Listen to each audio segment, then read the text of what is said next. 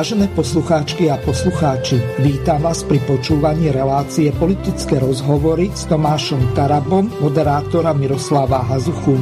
Počúvate pravidelnú reláciu o aktuálnych udalostiach domácej a zahraničnej politike, ktorá ovplyvňuje naše životy a kultúru občanov Slovenskej republiky.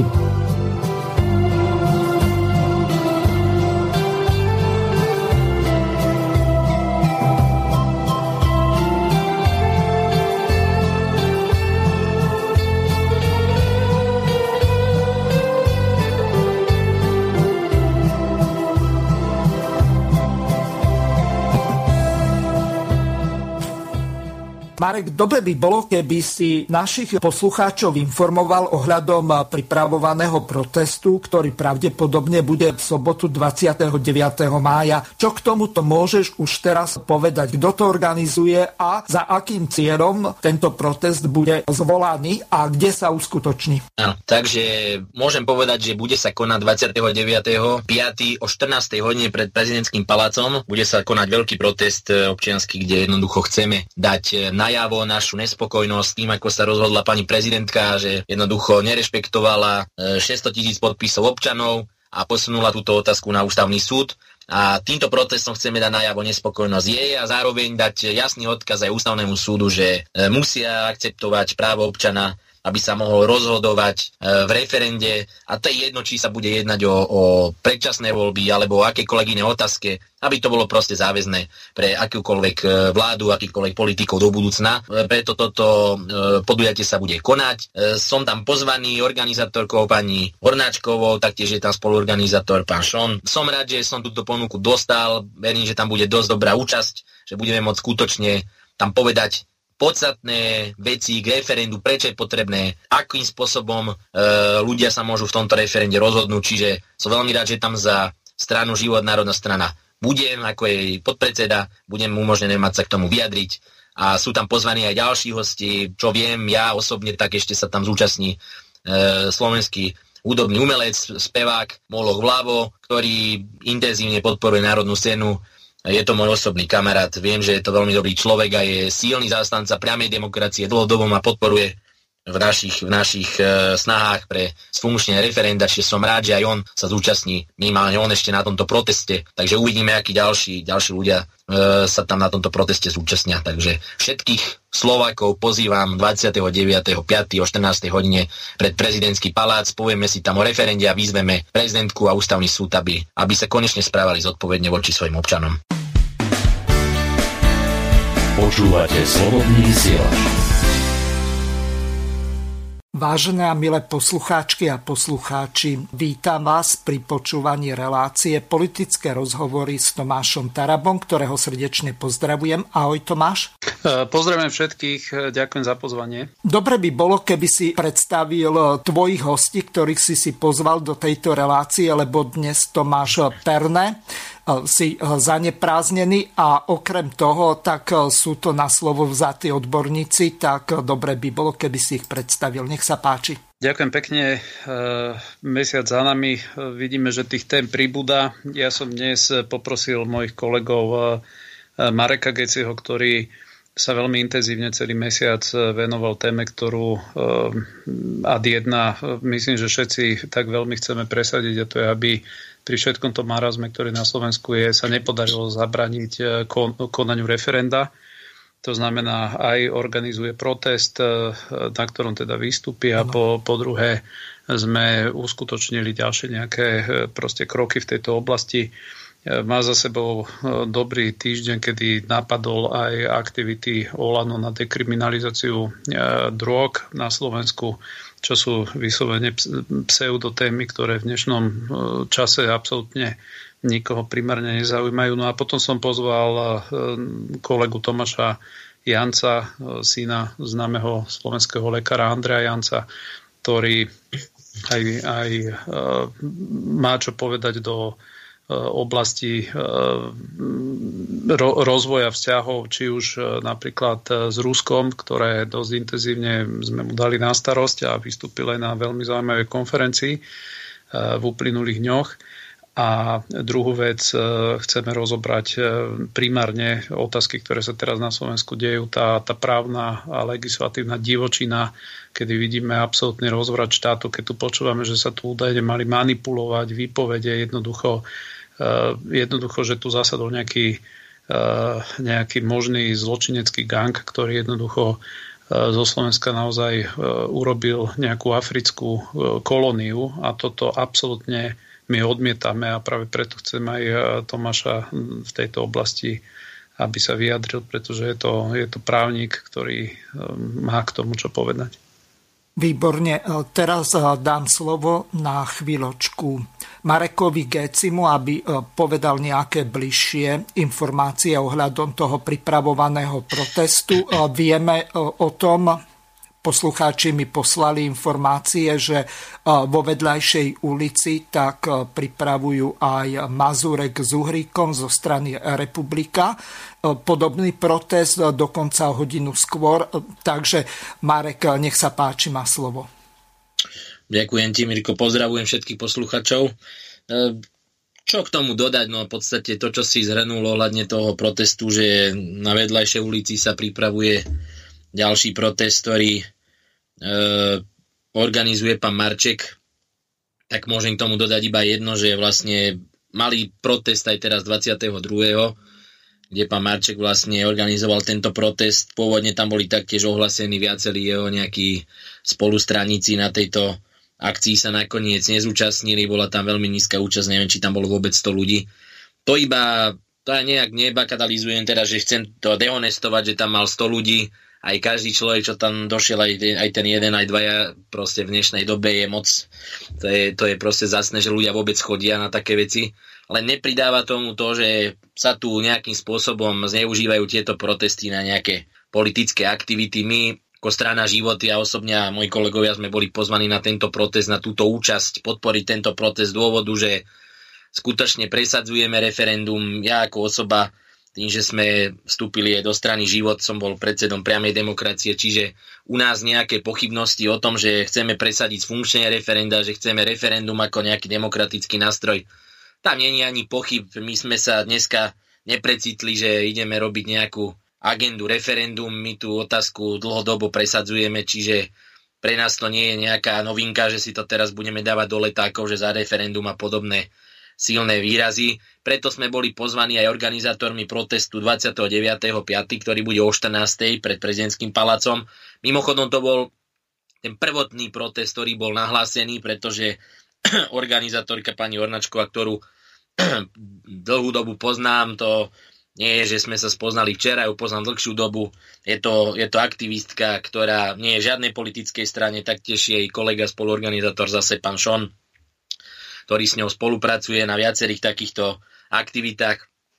Proste nás pozvali, aby sme tam prišli na tento protest, podporili ho a nejakým spôsobom sa vyjadrili na tom proteste, prečo je to referendum potrebné, vysvetliť to tým ľuďom z nejakého toho hľadiska, nakoľko to trošku ovládame a poznáme.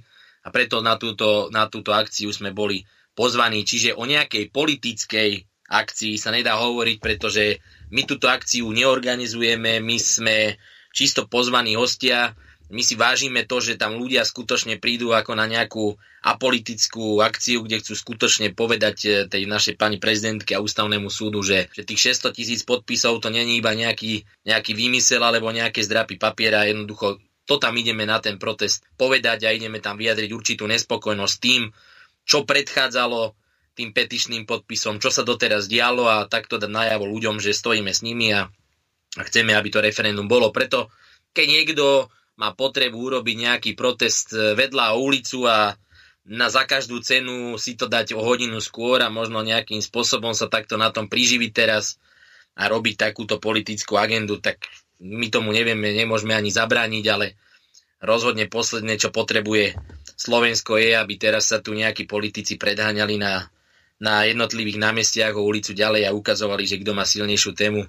A toto považujem ako za trošku mimo a cešťaru, s tým ani nesúhlasím a je mi trošku smutno, že sa k tomuto niektorí politici potrebujú uchylovať, keď je tu protest, ktorý ľudia vnímajú, je dlhodobo prezentovaný, dokonca pani Ornačková ešte keď prebiehal núdzový stav, tak dala výzvu vo svojom letaku, kde napísala, že deň po skončení núdzového stavu urobí protest. Tento leták jej vysel už dlhé týždne, predpokladalo sa, že to bude toho 29. to ona plánovala dlhú dobu a vyšlo to tak, že to nakoniec nakoniec vyšlo ako vyšlo, tak, e, tak sme to takýmto, takýmto spôsobom museli prijať, že ten proces vyšiel na 29. a nevymýšľali sme a neriešili sme, že či to je ona alebo kdokoľvek iný, no proste pozvala nás, sme radi, že tam môžeme prísť a keďže je to dlhodobo prezentovaná akcia, my nemienime sa zúčastňovať nejakých rýchlych akcií, kto si vyhodí teraz 2-3 dní dozadu, aby sme teraz za každú cenu len roztrieštili nejaké protesty po celej Bratislave. Ja si myslím, že to sa míňa účinku a týmto si musia uvedomiť títo politici, ktorí to organizujú, že iba trieštime a dávame tým sílu tejto vládnej garnitúre, že tých ľudí rozdeľujeme na tých námestiach a to je, to je úplný nezmysel. Preto my sa zúčastníme iba toho protestu o tej 14. hodine pred prezidentským palacom. Kto by sa tam mal zúčastniť? No okrem nás, e, čo mám informáciu od organizátorov, tak e, svoj, svoju účasť mali potvrdiť buď výstupy, alebo sa tam minimálne zúčastnia na tej akcii aj e, niektorí predstaviteľa zo strany Smer, pretože e, oni iniciovali taktiež toto referendum, robili zber podpisov, tak je to logické, že sa na tejto akcii e, minimálne ako môžu ukázať alebo budú sa prezentovať asi a prezentovať nejaký svoj názor aj oni. Takže nechajme sa prekvapiť, bude tam ešte, ako som povedal, ten moloch vľavo, čo mám informáciu, vystúpia samotní organizátori, No a ešte nejaké ďalšie prekvapenia tam môžeme očakávať, ale to asi organizátori budú prezentovať priebehu tohto týždňa ešte. Takže asi toľko k tomu, tomu spomínanému protestu. Prejdeme teraz k aktuálnej téme, skôr ako sa dostaneme k samotnému programu, ktorý povedal Tomáš našim poslucháčom, tak dnes bola tlačovka, dokonca jedna televízia to zverejnila. Jedná sa o to, že pán Jan Mičovský sa rozhodol po tých katastrofálnych zatýkačkách, ak to môžem tak nazvať, na pozemkovom fonde podať demisiu, takže teraz si prehráme to, čo bolo povedané v tej Minister pôdohospodárstva Jan Mičovský odstupuje z funkcie. Urobiť tak chce v pondelok 31. mája. Zámer oznámil v súvislosti s dianím v Slovenskom pozemkovom fonde. NAKA minulý týždeň zadržala 8 ľudí, 7 je vo väzbe. Je medzi nimi aj dnes už bývalá riaditeľka pozemkového fondu Gabriela Bartošová. Do funkcie ju vymenoval Mičovský. Pripustil, že jeho nástupcom by mohol byť súčasný štátny tajomník rezortu Martin Fecko. Na druhej strane som si vedomý, že inú voľbu, ak chcem mať pocit, že žijeme iba raz a treba sa ho to pokúsiť s cťou, ani inú voľbu nemám. Preto som sa rozhodol rezignovať z tejto funkcie. Jednou zo zadržaných a následne aj obvinených bola generálna riaditeľka Slovenského pozemkového fondu Gabriela Bartošová. Ona už dnes je bývalou, lebo podala alebo poslal nám rezignáciu na svoju funkciu. Ešte to bude treba zúradovať zrejme aj na úrovni vlády, ale podstata je jasná. Je to už bývalá generálna riaditeľka. V tejto súvislosti považujem za vhodné zdôrazniť dva také aspekty, ktoré sa spájajú práve s týmto určite nezvyklým a vôbec nejednoduchým a ľahkým prípadom.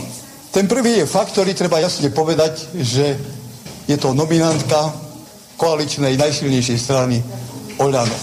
Je to nominantka strany, ktorá naozaj si jednoznačne dáva záležať na tom, že protikorupčný charakter Oľano je vpísaný do jej základov a je to jej prirodzená hlavná sila, s ktorou vstúpila do politiky a ktorá sa takto aj prejavuje. Môžeme povedať práve tejto súvislosti, že sa jedná o nominantku hnutia Oľano, ktorá skončila zadržaná vo väzbe, že azda máme lepší dôkaz toho, že naozaj to, čo vy sme tvrdili, že musí byť poriadok v tejto krajine, že padne komu padni, že musíme mať všetkých ľudí rovných, že nesmieme mať našich a tých druhých. Že v takomto prípade to potvrdzujeme tým najsmutnejším, ale aj najjasnejším spôsobom. Pani Bartošová naozaj je a bola nominantkou hnutia Oľano a napriek tomu nikto neurobil žiadny krok, aby ju zachránil pred situáciou, v ktorej sa ocitla. A zase niekto myslí, že takéto postupy boli v minulosti bežné.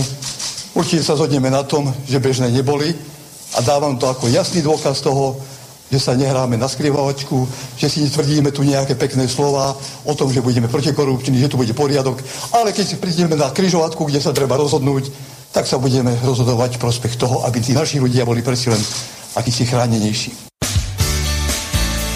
Počúvate slobodný vysielač. Tomáš, ako to ty vlastne vidíš?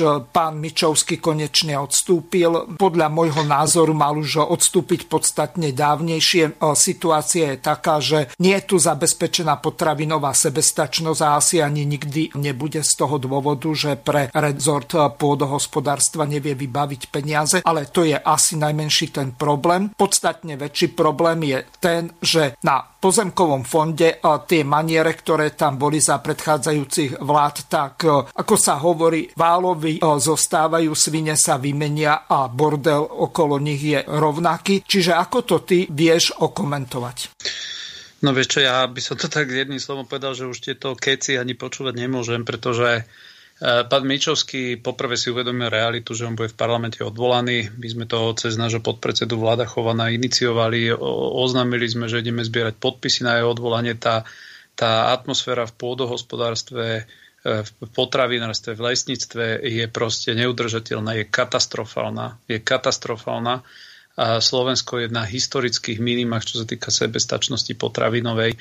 Tento pán si doniesol do rezortu vlastných ľudí a jeden po druhom všetci poodchádzali, čo je najväčší dôraz toho, ako je asi neschopný, keď e, ho opúšťajú ľudia, ktorých on si priniesol.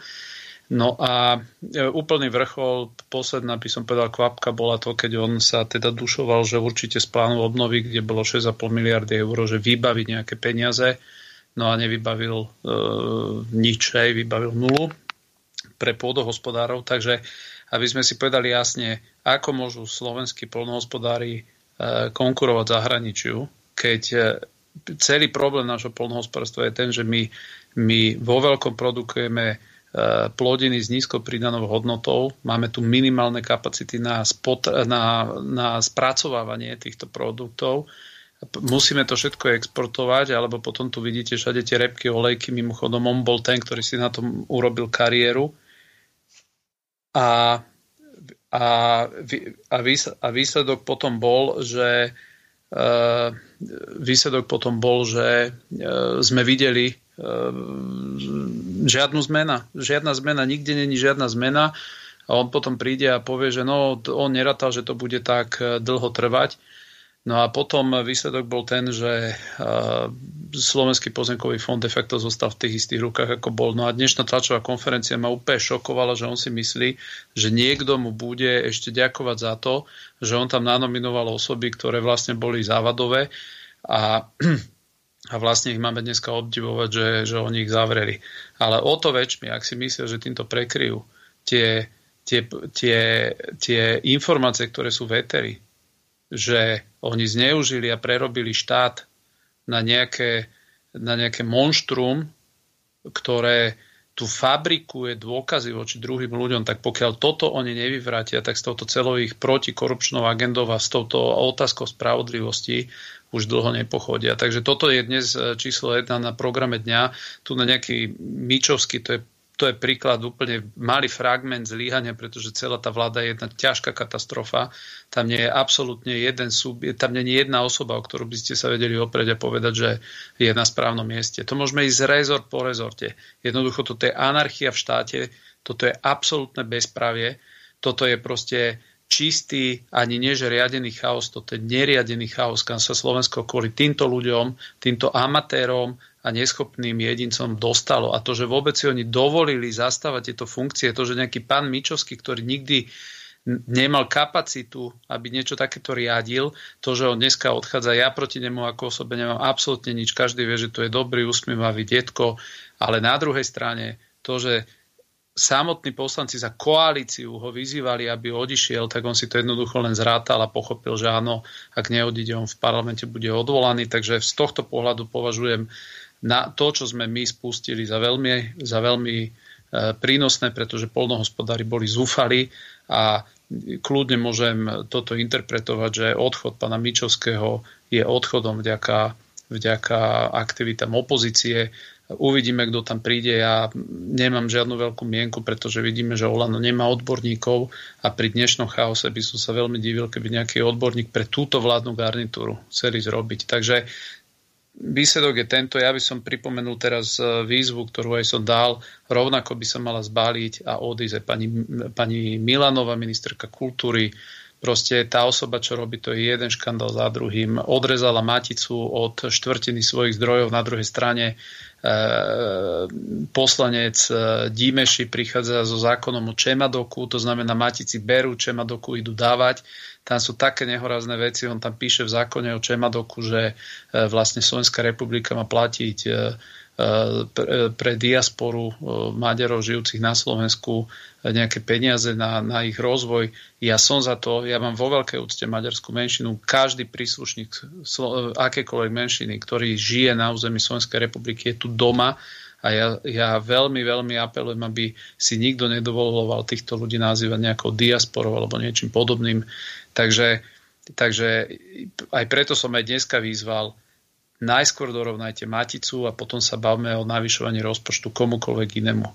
Ja som za to, aby boli tieto, tieto inštitúcie platené z rozpočtu Slovenskej republiky. Maďarská menšina je na území Slovenskej republiky, ale to nemôže ísť na úkor teraz toho, že budú gňaviť e, národnú kultúru z rozpočtu, lebo nemajú radi oni maticu. A takto môžeme ísť bod za bodov, jednoducho nefunguje v tomto štáte dnešnému dňu z hola nič. Takže prejdeme na druhú tému. E, Robert Fico mal tlačovku a takisto pred ním ešte aj Pele, Peter Pellegrini, aby e, ma zás nepucovali tu jeho priaznivci. E, takže teraz si to vypočujeme a potom to všetci okomentujete. Je to mrznuté, že to hovorí človek, ktorý bol súčasťou obchodu to je umiestnenia kajúcnika e, pravdepodobne do Slovenskej informačnej služby, dokonca s prísľubom finančnej odmeny pre Slovenskú informačnú službu. Preto sa ja teraz pýtam pána terajšieho premiéra, terajšieho ministra financií, na základe čoho boli minulý rok dvakrát navýšené prostriedky v rozpočte Slovenskej informačnej služby. Nebolo to náhodou naplnenie prísľubu premiéra Matoviča, ktorý slúbil vedeniu informačnej služby 20 miliónov eur navrh, ak zoberú jedného kajúcníka za svojich agentov a tak e, jednoducho úprace sa nejakým spôsobom v tichosti bez toho, aby na Hegera spolu niečo porozprával? Overte si e, médiá, ktorí môžete naozaj e, z dostupných zdrojov alebo z ministerstva financií, či došlo k navýšeniu rozpočtu SIS minulý rok. Podľa mojich informácií sa tak udialo dvakrát a tá suma presiahla viac ako 10 miliónov eur a priblížila sa skoro k tým menovaným 20 miliónom. Pýtajte sa, prečo sa tak stalo, kto je pod to podpísaný a na základe čoho. Či naozaj tieto transfery nepotvrdzujú kšeft, ktorý spravil vtedajší premiér Matovič s terajším premiérom eh, Hegerom, aby umlčali kajúcníka a motivovali ho vypovedať len vo vzťahu k tým osobám, ku ktorým im to vyhovuje, a nie k nemu, respektíve k Hegerovmu významnému nominantovi v inej štátnej firme, o ktorom sa verejne hovorí, že Achilovou petou pána ministra Hegera a pán Kajúcník na ňo vedel naozaj veľmi veľa. Je to naozaj deštrukcia štátu v priamom prenose. Priatelia, komentoval to už hlas, komentovali to aj ostatní kolegovia z opozície, čo všetko sa tu deje, ale ja som mal tú čest byť na oficiálnej návšteve Rumúnska. A viete, že Rumúnsko nám niekedy bolo dávané za príklad ako krajinu s bojom proti korupcii, kde naozaj pozatvárali stovky až tisíce ľudí pod rúškom tohto boja. Len potom nastala situácia, o ktorej už potom veľmi málo sa na verejnosti hovorí. A počas mojej oficiálnej návštevy v Rumunsku som priamo od najvyšších predstaviteľov tohto štátu dostal listinné dôkazy, v ktorom ma informovali, že sa im stala vážna vec, s ktorou si veľmi ťažko vedia poradiť, a to je, že v rámci tohto boja sa im postupne dali dokopy a spriahli sa bezpečnostné zložky, či už tajná služba, policia, čas prokuratúry a čas súdov a jednoducho začali ovládať krajinu bez ohľadu na to, kto vyhrá alebo nevyhrá voľby, kto je na pozícii predsedu vlády alebo premiéra. Preto sa ja dnes pýtam pána predsedu vlády Hegera. Určite ste stále premiérom tejto krajiny a určite máte komplet pod kontrolou riadenie tohto štátu, alebo sme sa už vydali cestou inej krajiny, kde vedenie a riadenie štátu prezali silové zložky, ktorým je úplne jedno, to je pri moci a budú si môcť nepriateľov odstraňovať kedykoľvek chcú a naopak ochraňovať toho, koho ochraňovať budú chcieť. Robert Fico povedal k tejto téme nasledujúce. Ja vám teraz môžem uviesť, ako bol navyšovaný rozpočet Slovenskej informačnej služby po tom, čo bol 1.6.2020 Mako odvolaný z finančnej správy. Takže prvá tranža, dámy a páni, 5.7.2020 Slovenská informačná služba dostáva nad rámec schválených výdavkov 5 miliónov eur. Pokračujem ďalej. Druhá tranža. 8. decembra 2020 Slovenská informačná služba dostáva ďalších 10 miliónov eur nad plánované výdavky. No a ideme ďalej. 18.2.2021, to už je tohto roku, dostáva Slovenská informačná služba ďalšie 4 milióny a potom ešte 21. januára 2001 je to ďalší milión. Ak dobre rádame, je to presne 20 miliónov eur čo dostala Slovenská informačná služba s titulom Prekročenie limitu výdavkov z kapitoly Slovenskej informačnej služby. Preto, ak dnes vidíme vo financovaní a výdavkovej časti Slovenskej informačnej službe navyše 20 miliónov eur, a o tých 20 miliónoch eur hovorí pán Zurian, že to je prestupová suma pre Makova z finančnej správy na Slovenskú informačnú službu, tak tuto máte čierne na bielom, tie materiály to absolútne potvrdzujú, že takéto sumy reálne boli poslané Slovenskej informačnej službe. Chce to nejaký ďalší komentár? Dúfam, že vy ho nepotrebujete a že ten komentár urobíte za nás sami. No Tomáš, my ten komentár najmä od teba potrebujeme a potrebujú ho aj naši poslucháči. Tak ako ty to vlastne vidíš? Čo sa deje?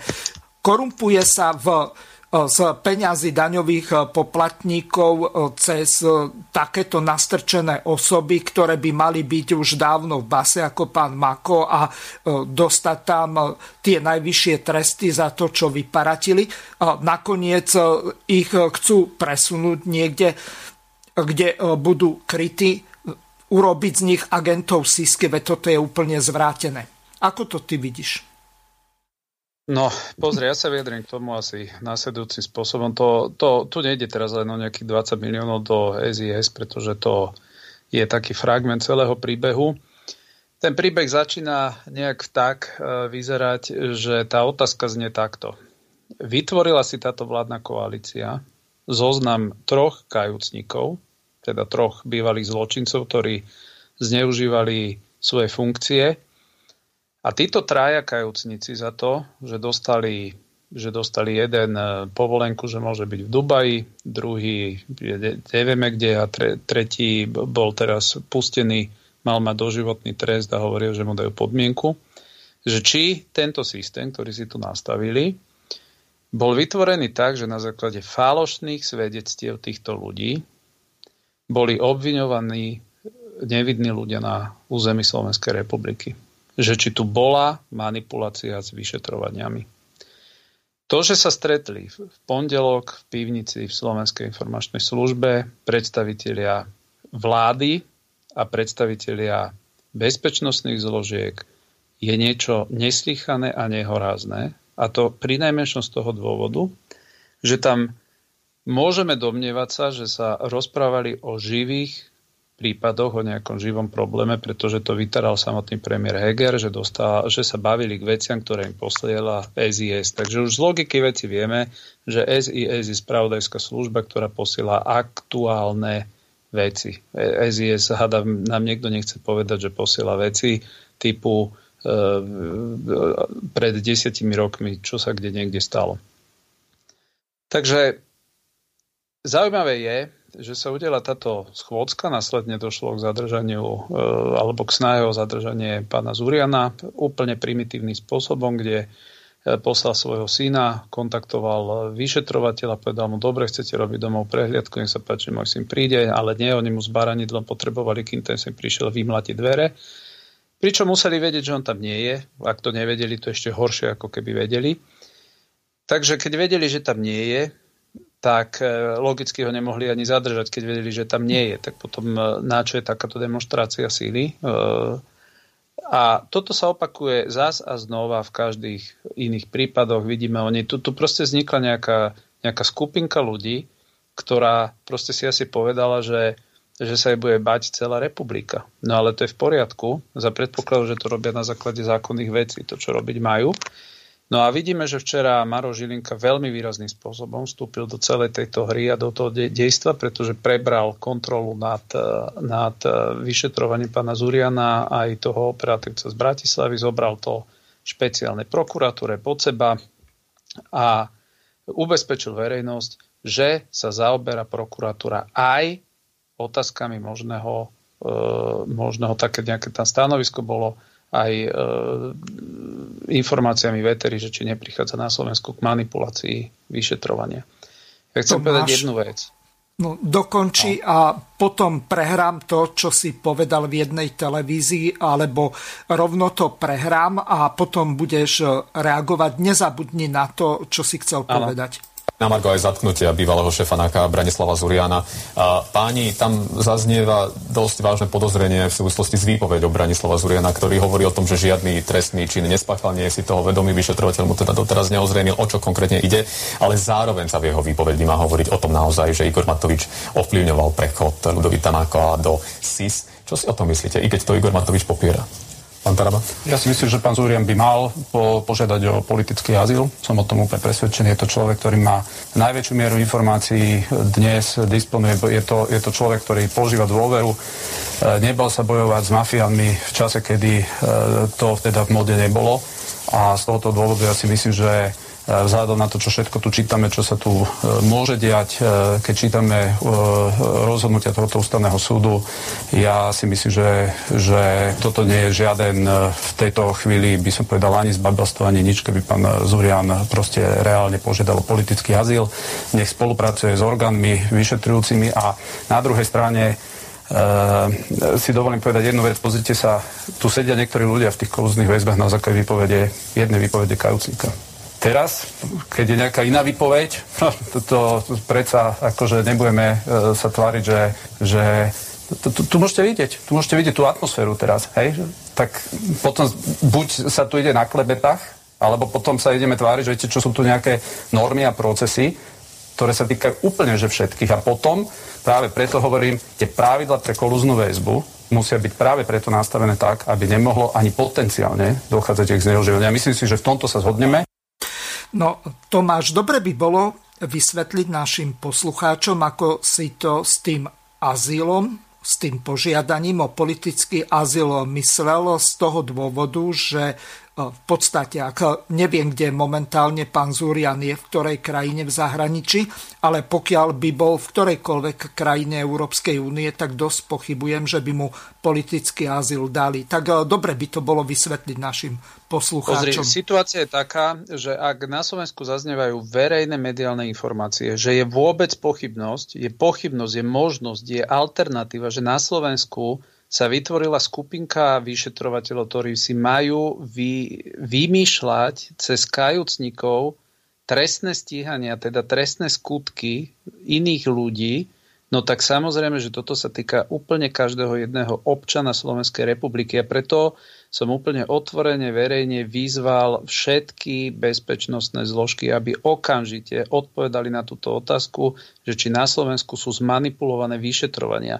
Ak sa tu toto malo diať, ak by sa tu toto bolo dialo počas núdzového stavu, tak bavíme sa v, pri niektorých otázkach a pri niektorých ľuďoch sa môžeme baviť až o otázkach, ako je sabotáž. Takže toto je, nie je taká malička nejaká hra, tu nás sa dejú veci, že ústavný súd rozhodol, že 20 mesiacov držali nevidného človeka, nevidného človeka v miestnosti 2x4 metre bez kontaktu s rodinou, ktorý po deviatich mesiacoch, keď sa pýtala, povedzte mi, čo som urobil, povedzte mi teda, na čo tu sedím, čo, koho mám ovplyvňovať, oni mu to nevedeli povedať. Toto ústavný súd povedal, je nepripustné, aby po deviatich mesiacoch ten človek ani len nevedel mena osôb, ktoré má ovplyvňovať. Tak keď si niekto myslí, že uniesol tento štát a takto ho bude riadiť, že tu bude robiť politicky, psychicky teror na ľuďoch, no tak je na veľmi veľkom omyle. A preto my chceme vedieť ako opozícia, a my pýtame sa to v mene každého občana Slovenskej republiky, či na Slovensku vznikla zločinecká skupina, ktorá manipuluje s vyšetrovaniami a vymýšľajú si skutky cez nejakých vagabundov, ktorých nazvali kajúcnikmi. Toto je úplne legitimná otázka. A prečo sa to pýtame? No pýtame sa to práve preto, pretože sa stretli v pondelok niekde v pivnici VZS a následne vyšiel článok, ktorý hovorí, že takéto niečo tam bolo na stole a mali to riešiť. A že vraj časť z nich hovorila, že skôr si myslí, že to tak je a druhá hovorila, že skôr to tak nie je. Prosím vás, ak to tak náhodou je, tak každá jedna minúta, kedy je tu niekto držaný vo vezení, kedy je tu niekto obvinený, kedy mu je pošľapané jeho meno a ľudská česť na základe toho, že nejakí vagabundi si tu vyrobili na niekoho nejaké dôkazy. No tak to sa týka celej republiky. A jedna, čo sa týka odškodného do budúcna a jedna, čo sa týka absolútneho kolapsu právneho štátu. A toto tu nikto nikomu vo voľbách neslúbal, že tu robiť bude. A keď si náhodou nejaké olano myslí, že toto je spravodlivosť, no tak toto nie je spravodlivosť. A na nespravodlivosti v živote žiadnu spravodlivosť nikto nevybuduje. Takže práve preto, práve preto som aj ja adresoval, vzhľadom na to, že v slovenskej väznici zomrel nevidný človek, ktorý dostal COVID a zomrel iba preto, lebo tohoto nevidného človeka odmietli odniesť do civilnej nemocnice, kde mali voľné prístroje a nechali ho umrieť, pretože nemali vo väzenských ne- nemocniciach pre ňo prístroje. Hovoríme to práve preto, že generál Lučanský zomrel vo väznici a nie, nikto sa z toho nevyhovorí, že za to nenesie štát žiadnu zodpovednosť. Keď vás štát obmedzí na, na vašej slobode, plne nesie zodpovednosť za vašu bezpečnosť a to sa týka aj po psychických podmienok, ktoré vám tam vytvára. To sú všetko e, nevinní ľudia do momentu, kedy sú pravoplatne, pravoplatne odsudení. Na Slovensku ľudia už nestrpia viac, aby tu existoval nejaký únos štátu, tak ako to rozprávala aj opozícia. A naša otázka je, či tento režim, ktorý dnes tu je, nie je to najzločineckejšie, čo tu kedy bolo. To znamená, my sa pýtame a budeme sa ich to pýtať aj zajtra na schôdzi a budeme sa to pýtať úplne za všetkých a ja budem žiadať, aby boli všetky detaily čo najrychlejšie zverejnené. Koho ovplyvňovali, v akých prípadoch a aké sú na to dôkazy.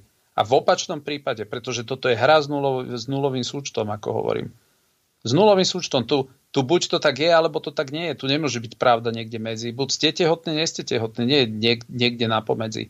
Takže to, že sa, pokiaľ viem, tak pán Zurian sa vrátil včera, vypovedal, vrátil sa preto e, pravdepodobne, lebo nadobudol aj, alebo mal pocit, že sa bude s ním e, zaobchádzať absolútne, e, by som povedal, v zmysle zákona a tento pocit myslím si, že mohol získať len a len preto, lebo jeho prípad začal dozorovať pán Mároš Žilinka, ktorého prácu veľmi vysoko hodnotím a hodnotia ju politici naprieč politickým spektrom, aj odborníci, advokati a každý, pretože Báro Žilinka, ten bordel, do ktorého prišiel, sa snaží vykonávať v súlade so zákonom a, a myslím si, že dnes, ak je niekto nejaká, by som povedal, reálna garancia, že dostaneme odpovede na tieto otázky, tak to je práve e, osoba Maroša Žilinku.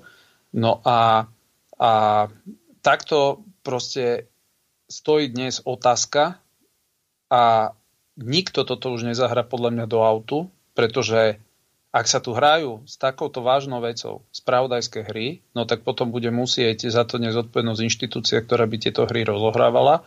To ja si neviem predstaviť, že dnes, že dnes by, e, keď to pomenujeme, napríklad Slovenská informačná služba si dovolila vyfabrikovať nejaké takéto veci, ktoré ak by neboli, to, to potom sa musíme baviť o zrušení tej inštitúcie, ak by tu mali lietať nejaké takéto podozrenia, pretože to destabilizuje dôveru.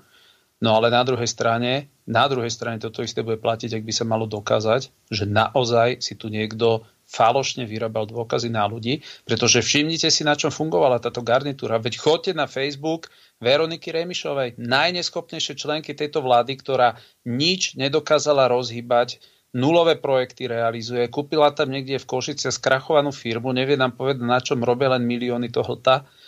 Veronika Remišová, ktorá sa preslavila nejakou aférou krabičie, kde nás odpočúva celá Európa, potom nakoniec toho vysvetlo, že to je, že to, že to akurát si mohla ona tak myslieť v tej eh, jej IT gramotnosti tak táto osoba na ničom inom nemala postavené svoje PR, iba na tom, ako stále zverejňovala na Facebookoch, toho zavreli, toho hľadajú, tam toho hľadajú. Oni furt niekoho hľadajú.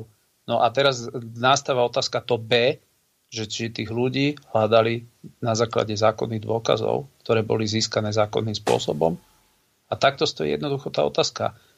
A to, kde sme my dospeli, že v treťom tisícročí takto stojí otázka, že my musíme takéto primitívne základné otázky si klásť, a čakať na ne odpovede, no tak to je len vidieť, kam táto, táto skupinka e, ľudí doviedla do akej anarchii celý tento štát.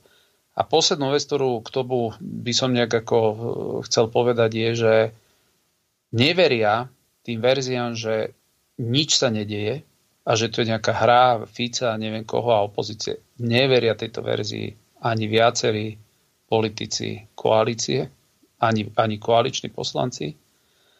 A chcem povedať, ak bude, si pozriete napríklad aj e, najnovší rozhovor, ktorý dal Boris Kolár v prípade Pčolinského a pýtali sa ho dobre, ale e, akože on, on tam hovorí, garantujem vám, že budú, že budú platiť vysoké odškodné. Tak ja sa pýtam, akými informáciami, akými informáciami potom musí on disponovať, keď toto vie takto povedať. No, akými je... informáciami? Čo sa tu muselo udiať, čo sa tu muselo udieť, že sa tu vôbec o takéto veci bavíme? Rozumiete, že my dojdeme potom kam? Dojdeme k poznaniu, že ľudia, že tu vy, vykonávali akty štátneho terorizmu na občanoch Slovenskej republiky v núdzovom stave? Že sa tu dohodli nejakí traja vagabundi, ktorí si povedali, že dobre, týchto nazveme, že sú teraz stíhotní občania a oni nám budú túto, my dáme zoznam ľudí, to ako čo, takto stojí otázka, že takto to malo fungovať? Tak práve preto sa na toto pýtame. A pýtať sa to budeme dovtedy, dokedy jasne nebudú otáz- odpovede, ale nie odpovede od Hegera, od politikov. To nás nezaujímajú tieto odpovede. Nás zaujímajú odpovede od orgánov činných trestných konaní. Pretože toto nemôže zostať na úrovni nejakej politickej hry. Toto je veľmi jasne položená látka na stôl, pretože ak sa stretli v tom bunkri v pondelok no tak snad, sa tu, snad nie sme tu tak naivní, že tam rozoberali, že tam rozoberali nejaké treťotriedne zvodky. Ak tomu niekto verí, v poriadku. Ale občania Slovenskej republiky, 80% občanov Slovenskej republiky tejto vláde, ktorá je katastrofa pre Slovensko, neveria a snad si niekto nemyslí, že jej budú veriť e, predstaviteľi opozície. Naša úloha je pýtať sa a preto zajtra som rád, ak to dodržia, bude otvorená schôdza Národnej rady k tejto téme. E, budeme sa pýtať e, v režime e, síce utajenia, samozrejme, že nám nepovedia a, a ani, o to, ani o to nestojím, aby nám tam došiel teraz vysvetľovať generálny prokurátor, že čo prešetrujú, čo neprešetrujú, ale túto vec, túto vec nemôže nikto zamiesť pod koberec, pretože buď má pravdu, buď majú pravdu tí, ktorí hovoria, že, sa, že všetko je v poriadku, alebo majú pravdu tá druhá strana. Vy nemôžete mať štát, kde vám jedni hovoria, že, že sa to deje a potom druhý hovoria, že sa to nedieje. No tak odpoveď bude musieť dojsť veľmi rýchlo. Ja by som veľmi rád dal slovo aj ďalším našim hostom. Obaja sú právnici, takže Tomáš Janco, aký je tvoj postoj k tomu unesenému štátu, ktorý um, v tomto čase asi uh, veľmi jasne prebieha ten únos týmito ľuďmi, ktorí sa dostali k moci.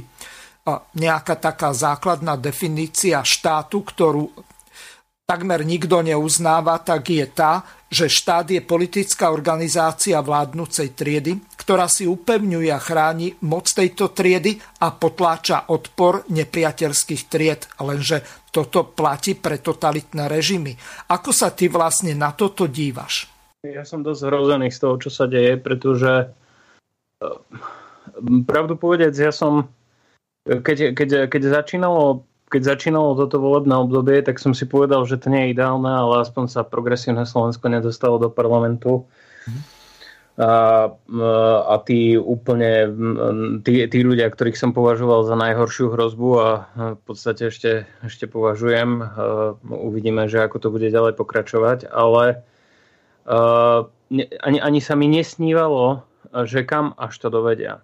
Ono problém, problém nie je ani, ani len v tom, že um, problém nie je ani len v tom, že oni sú neschopní, problém nie je v tom, že oni nedodržiavajú zákony.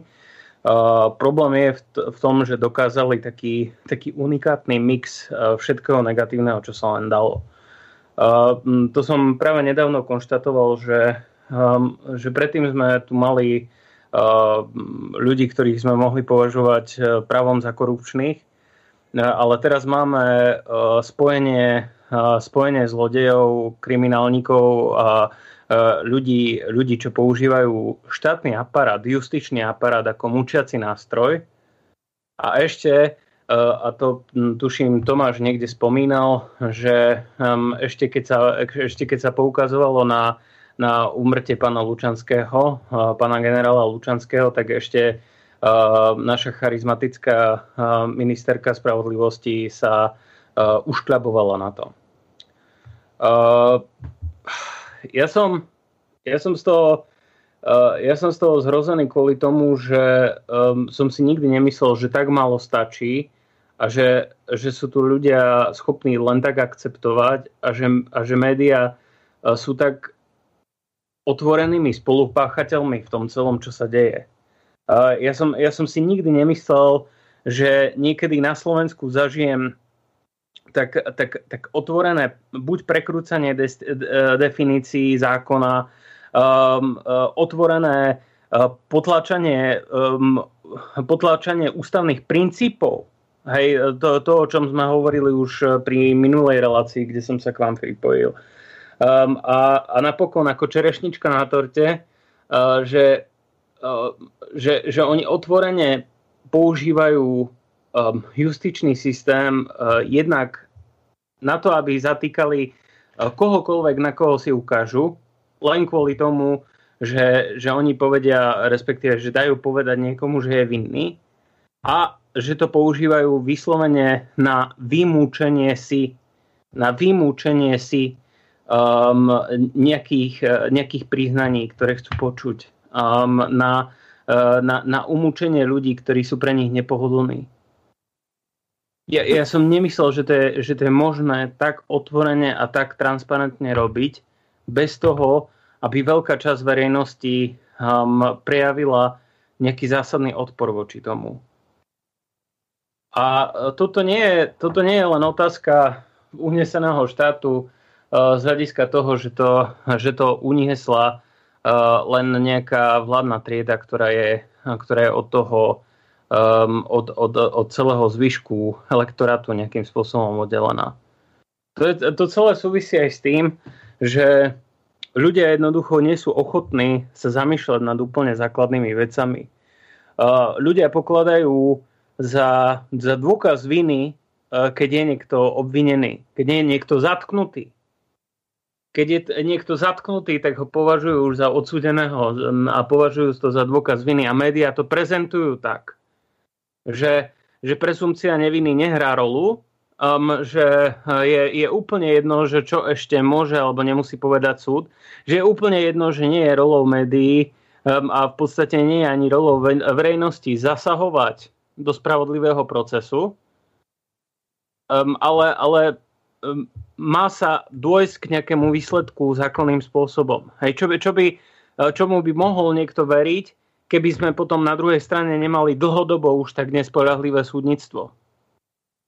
Mm-hmm. A uh, ja, ja, sa, ja sa obávam, že, že, je to taký, že je to taký komplexný problém, pretože uh, ke, keby to bolo len o vládnúcej triede, um, tak, tak v poriadku. Len, len tu, je, tu je jedna verejnosť, ktorá bola dlhodobo tak spracovaná, um, dlhodobo bolo tak uh, pomútené jej právne vedomie a ešte aj naše, ešte aj naše elity, um, ešte aj naše právne elity, ešte aj naše legislatívne elity, uh, však, však to nie sú ani poriadni právnici. Zoberme si nášho špeciálneho prokurátora, um, už, už vôbec to, že Uh, už vôbec to, že máme niektoré inštitúcie ako špeciálna prokuratúra, čo sú evidentne, teda musel, naj, najprv to bolo spravené protiústavne, um, pretože silou mocou uh, chceli uh, niektorí ľudia mal, mať inštitúcie ako v Amerike um, a teraz uh, si z tých inštitúcií urobili Guantanamo. A ja, ja, ja som, ho, hovorím, ja, ja, ja nevie, ne, neverím, že, že čo sa tu v tak krátkej dobe pred nami dokázalo odvíjať. Preto, preto čo pokladám za strašne dôležité je, že musí sa každý zaktivizovať, musí sa každý zaktivizovať aj to, čo robí teraz Marek s tými, s tými protestami, aj to, čo, čo bolo chystané, to referendum, ktoré sa síce odmietlo, ale už vôbec to gesto, že, že sa ozvalo tých 600 tisíc ľudí, je, je dôležité ako také. Pretože um, áno, máme tu unesený štát, um, ale um, máme tu aj unesenú verejnosť, máme tu zaspatú verejnosť. Um, máme tu vládu, ktorá, uh, ke, uh, ktorá už nemá ktorá už nemá ani zlomok, a oni to dobre vedia, ktorá už nemá ani zlomok tej legitimity, ktorú mala, keď začínala. Oni už nemajú ani zďaleka tie percentá, s ktorými začínali. To sú ľudia, ktorí, ktorí nevládnu ani s mandátom. Um, ja, ja si myslím, že, že oni sú si dobre vedomí, aj, aj za ľudia, um, že, že budú mať teraz uh, možno, možno zo pár percent, možno ešte aj tie mizerné prieskumy, čo o nich vychádzajú, uh, tak, tak sú nepravdivé. Um, um, Oľano, uh, no, uh, ne, neverím, neverím, že by ich volilo vôbec, uh, vôbec 8% v tých ďalších voľbách. Um, a Saska zradila tiež svoj ekonomicky liberálny elektorát. To znamená, že oni vládnu so zlomkom, so zlomkom tej de- demokratickej legitimity, ktorú mali, keď vchádzali do toho, čo mali robiť. Oni vládli, teraz ešte sa vrátim k tomu ministrovi pôdohospodárstva. On hovorí, že, že, že on podal demisiu kvôli tomu, že Olano má v DNA uh, ten protikorupčný boj a že to je akože jeho korektnosť, že, že on odchádza, uh, pretože je proti princípu uh, proti princípu Olano tolerovať nejakú zlodejinu a že oni vyvádzajú politickú zodpovednosť. Kto z nich kedy vyviedol politickú zodpovednosť? Kto vyviedol politickú zodpovednosť za to, že sme minuli um, 100 milióny na absolútne sprostosti počas tejto pandémie, zatiaľ čo ľudia umierali. Um, kto vyvodil politickú zodpovednosť, um, hoci aj z tých, hoci aj z tých, um, týchto, z tých uh, odberných miest, uh, ktoré mal uh, štátny tajomník, kde, kde povedali ešte priamo v parlamente, odpovedali Tomášovi Tarabovi, že uh, veď, veď, stačí, že, veď, veď stačí, že si zrušil tie odborné miesta. Kto vyvodil politickú zodpovednosť za, um, za už akokoľvek už akokoľvek je príčina toho, že pán generál zomrel. Kto vyvodil zodpovednosť za to, že zomrel um, a že zomreli viacerí ďalší v opatere štátu? Kto vyvodil za to zodpovednosť? Kto vyvodil e, zodpovednosť za, za katastrofálne ekonomické výsledky, ktoré nám tu prichádzajú? A to ešte, e, to ešte nás, nás drží zotrvačnosť z, z nejakého hyperkvantitatívneho uvoľňovania, kým sa k nám nedostanú uh, domino efekty padajúcej celosvetovej efek- ekonomiky. No a samozrejme sme sa vydali nie menej, ale viac tým, že sme nezabezpečili žiadnu sebestačnosť eh, do, na, na pospas akýmkoľvek zmenám v svetovej ekonomike. Kto vyvodil za čokoľvek zodpovednosť počas tohto? Tomáš, eh, A... moment, potrebujem dať ešte slovo Tomášovi Tarabovi, lebo on chvíľu bude musieť odísť. Tak Tomáš, tvoj záverečný vstup teraz bude nasledovať. Alebo nám už e, Tomáš odišiel? Neviem. Uh, nie, nie, nie. Uh, ďakujem ešte za slovo.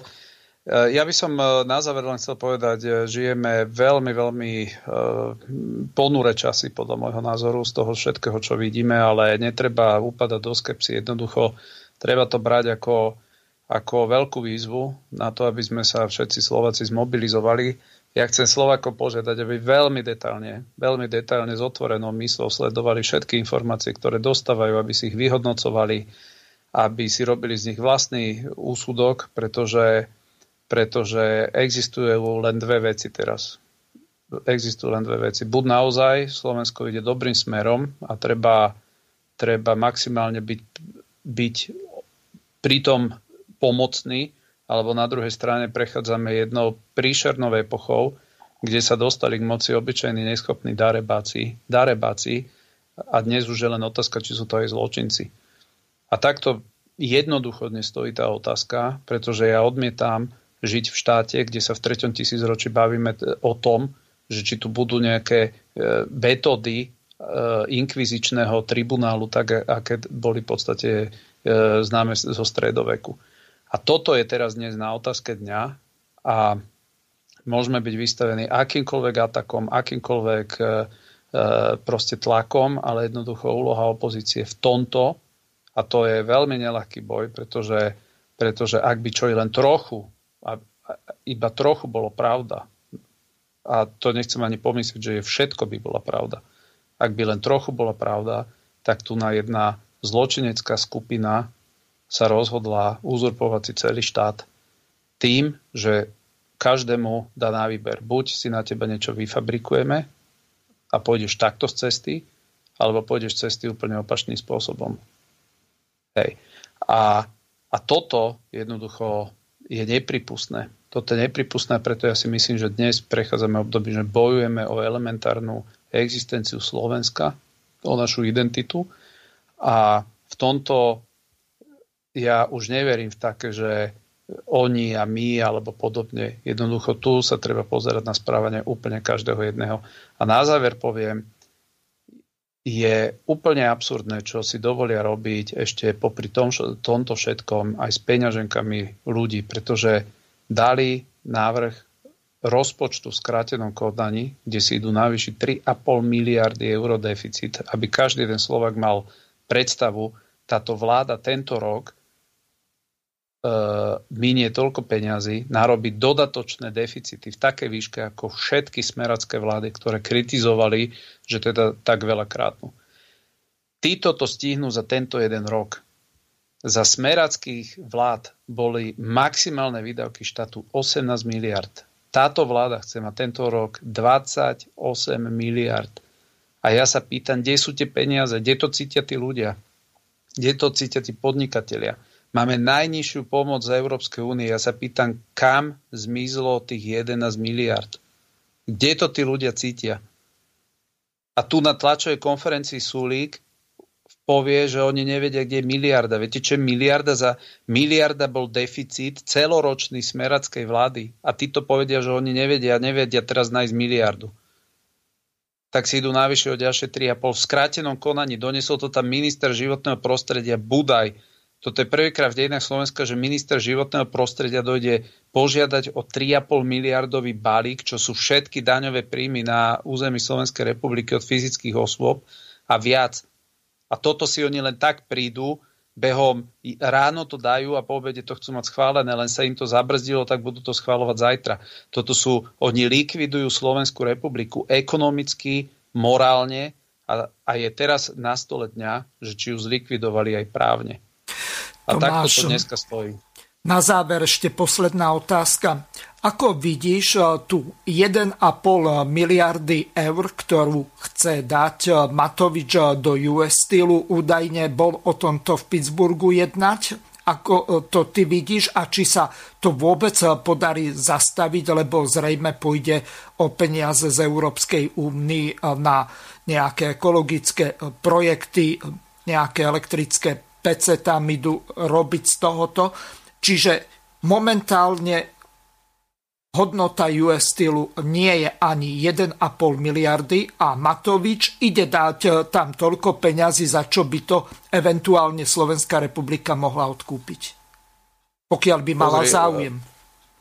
Pozri, oni už pripravujú mentálne ľudí hej, na to, že dobre, ak nepomôžeme US Steelu, oni odchádzajú ja som sa teda nejakú dobu venoval investíciám dosť intenzívne, takže môžem povedať, že US Steel je v rámci e, oceliarského biznisu považované za ten menej atraktívny podnik, keď to tak jemne poviem.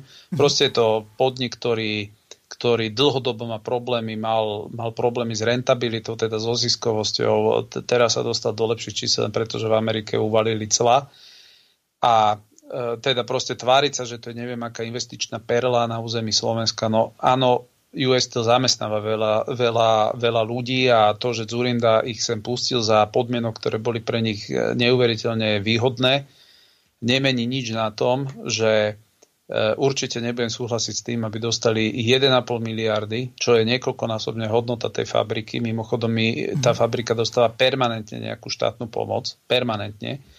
A je absolútne e, potom na stole dňa v poriadku, ak chcete nejakú štátnu pomoc. Po tomto všetkom, čo ste už dostali, tak my, Slovenská republika, vám dávame na výber. Buď nám pre, predáte, prevediete do vlastníctva vlastníckú štruktúru, pretože ak vám máme dať 1,5 miliardy, tak snad sa vy nebudete tváriť, že fabrika je naša a my vám môžeme, my sme láskavo, to je ako keby sused došiel za susedom a povedal mu, vieš čo, môžem ti kúpiť auto, tu máš auto, tu, tu kúpim ti ho úplne nové, ale ja budem tak veľmi rád, keď e, ma raz odvezieš na autobus e, cestou. No tak e, keď to má byť takáto hra, tak to treba veľmi jasne povedať.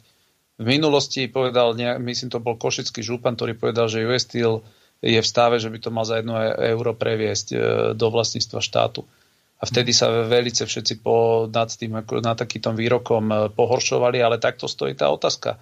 Ak im máme dať niekoľkonásobne vyššiu hodnotu, ako má celú hodnotu tá fabrika, ak stojí otázka tak, že oni nevedia investovať z vlastných e, zdrojov alebo z bankových zdrojov, lebo im nikto nechce požičať, alebo neviem z akého dôvodu, ak nevedia si oni refinancovať modernizáciu svoju vlastnú, no tak ak to máme platiť my, no tak potom sú len tri podmienky. Poprvé, budeme vlastníkom tej fabriky, dokedy nesplatíte tých 1,5 miliardy a potom nech sa páči, vám ju prevedieme. Takto sa to dialo v Nemecku, keď zachraňovali banky že prišla nemecká vláda a povedala v poriadku, chcete koľko? 50 miliard, dobre, tak, e, tá, tak banka bude vo vlastníctve štátu, e, dohodli sa na, na akej miere percent a povedali, ak to splatíte, my vám vrátime percent, a keď nie, banka je náša. To je prvá, prvá vec. Druhá vec, ak chcú, v poriadku, my máme nakúpiť PC, dobre, tie PC budú vo vlastníctve Slovenskej republiky, aby bola udržaná aby bola udržaná výroba a oni nám budú splácať, tak jak by to splácali banke, tak nám budete splácať za tie PC. Veď je to investícia, nech sa páči, my im rozpíšeme, každý mesiac zaplatíte toľko a toľko, keď nemáte náraz. No a v poriadku, môžete si ich potom nechať. My mhm. vám ich, normálne nám ich budete tak, ako keď si ľudia lízujú auto, ale zadarmo, zadarmo 1,5 miliardy, len tak euro niekomu dať, veď za 1,5 miliardy si dneska postavíte dve nové oceliárne. Takže toto je môj názor a myslím si, že v tomto, v tomto vôbec netreba naskočiť na tú hru, že ak nám nedáte, my odchádzame a neviem kam. Ak chcú odísť, tak odídu. Ak chcú odísť, tak odídu. Odídu, aj keď im dáte tých 1,5 miliardy, aj potom odídu. Jednoducho potom sa treba postaviť k tomu, takže dobre, máme 1,5 miliardy, aký investičný projekt na východe Slovenska iný, ideme zafinancovať. US Steel není jediná fabrika na svete, boli veľmi veľké investície, ktoré zvažovali ísť do, na východ, nakoniec skončili v okolitých krajinách, niekedy aj preto, že nedostali takú silnú štátnu pomoc. A a po štvrté, ja si myslím, že veľmi pochybujem, mimochodom, či im bude vedieť Matovič tých 1,5 miliardy tam dať, pretože to sa schváluje, pomoc pre oceliarský priemysel sa schváluje v Európskej únie, na to platia veľmi striktné a prísne kritéria, pretože oceliarský biznis je jeden z naj, takých by som povedal, najcitlivejších. Veď aj Európska únia vznikla najskôr ako združenie uhlia a ocele, pretože kvôli, kvôli týmto segmentom vznikali konflikty v Európe, no tak jednoducho chceli to regulovať, takže odvtedy to je jeden z najviac regulovaných trhov, kde sa najviac kontroluje poskytovanie štátnej pomoci, takže ešte na toto by som sa detálne pozrel, že či oni vôbec sa s tým US Steel bavia v rámci európskej legislatívy. No a, no a po, po šesté ja si myslím, ako politici my len môžeme povedať, nevydierajte nás týmto, že niekam odidete. Jednoducho to, toto není dobrý štart pre debatu, že ak vám nedáme 1,5 miliardy, vy odidete. Jednoducho, ak to takto má stojiť, ak oni necítia žiadnu nejakú väzbu k Slovensku, no tak potom sa na to treba pripravovať, pretože, pretože toto urobia potom o 2, o 3, o 5, kedy to urobia, o koľko rokov. Takže toto je môj pohľad na túto vec. Myslím si, že treba ich udržať kvôli zamestnanosti, ale musí to byť veľmi, veľmi pre Slovensko transparentné a jasné a pre Slovakov to nemôže byť len tak, že my za 1,5 miliardy si ideme kupovať zamestnanosť nejakého počtu ľudí, keď možno by sme to preratali a zistíme, že keby sme tých ľudí nechali doma na podpore, tak nás to bude stať povedzme 500 miliónov. Teraz si vymyslím číslo. Takže ja sa na to pozerám takto a, a myslím si, že, že tým, že sa motá okolo toho tá istá skupina ľudí, čo nevedela ani Sputnik sem doniesť bez toho, aby z toho bol problém, no tak ja mám veľ, veľké otázky, že či oni vôbec vedia zmanéžovať nejakú takúto veľkú vec. Dobre, Tomáš, zrejme budeš musieť odísť, tak sa môžeš rozlúčiť s našimi poslucháčmi, my s našimi ďalšími dvomi hostiami, ktorými sú Marek Geci a Tomáš Janco. Budeme ďalej pokračovať. Jasné, jasné. Ďakujem. Pozdravujem všetkých poslucháčov a Ďakujem eh, za, za čas aj priestor. Ďakujem veľmi pekne a lúčim sa s tebou a prajem ti eh, veľa úspechov v parlamente a takisto aj tvojej rodine. Eh, dobre, teraz sa vrátime ešte k tej téme, o ktorej sme hovorili. Pripomeniem ešte našim poslucháčom, že od teraz je zapnuté telefónne číslo plus 421 910 473 440 ešte raz plus 421 910 473 440 je to prepojené s Viberom, Whatsappom, Signálom, Telegramom, takže môžete využiť aj tieto aplikácie. Marek Geci navrhol, že aby sme sa ešte vrátili k tomu rozvratu toho štátu a k tomu, čo sa dialo v Siske. Keďže e, Tomáš odišiel, tak ja ešte tu mám pripravenú jednu takú e, zvukovú ukážku, e, ktorú bude dobre, ak okomentujete a potom sa posunieme ďalej. Jednalo sa o to, čo Tomáš povedal ohľadom tej tajnej schôdzky, na úrade SIS. Tento týždeň sa na pôde SIS uskutočnilo také neobvyklé stretnutie na slovenské pomery a už sme o tom hovorili v prvej časti relácie s pánom Sulikom a Rašim. Pán Taraba, myslíte si, že je to v poriadku, ak sa skupina najvplyvnejších ľudí stretne na takomto neverejnom, dopredu neinformovanom stretnutí? Toto už je také ex post vysvetľovanie, pretože je to ťažký prúser. Samozrejme, že sa to udialo. Je to... Prečo myslíte? Poprvé, Samozrejme, že sa tam museli baviť o živých prípadoch. Je absolútne... To poprel ale premiér aj prezident. Prosím vás, my máme elementárnu logiku, tak sa zamyslíme, čo sa udialo a čo bolo povedané. Poprvé, stretli sa v nejakej miestnosti.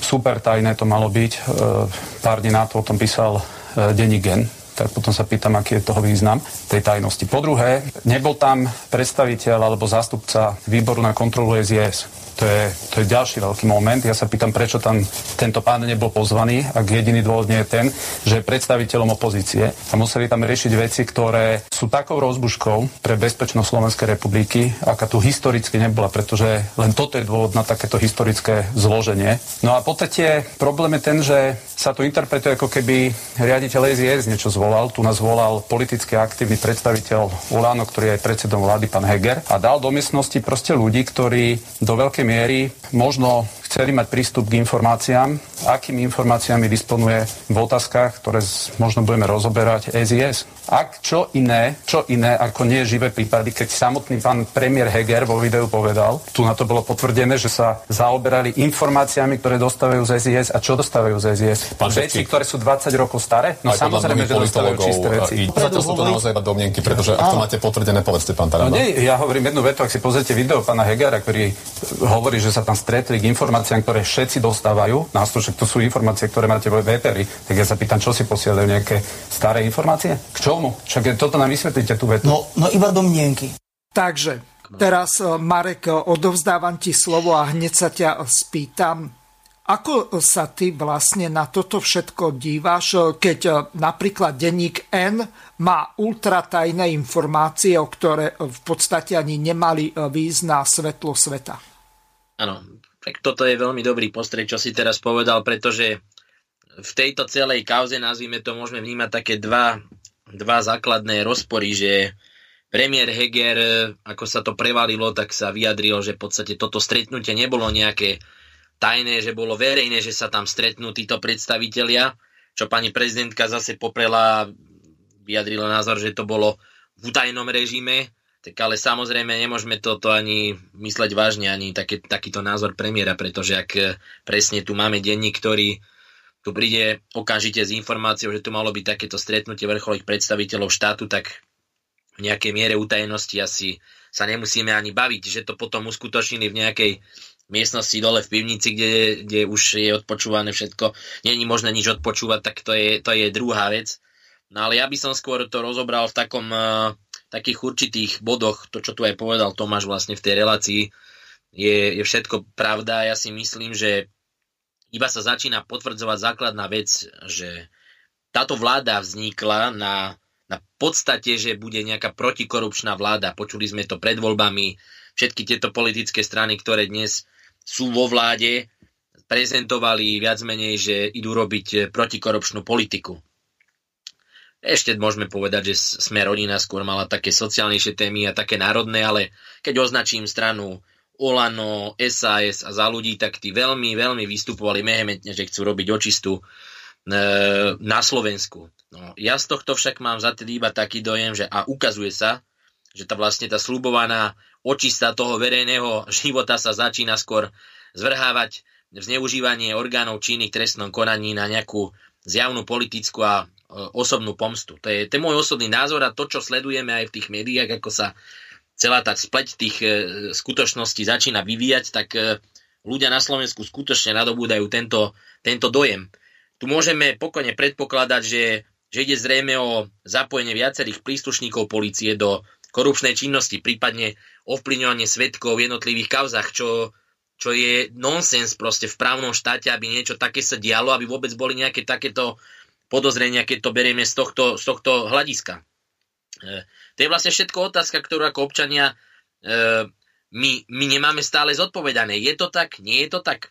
Toto, čo sa udialo momentálne na SIS, iba, iba začína potvrdzovať tú skutočnosť, že, že sa to vymýka týmto, týmto politikom, tejto vládnej garnitúre a jednoducho začínajú mať určitý strach.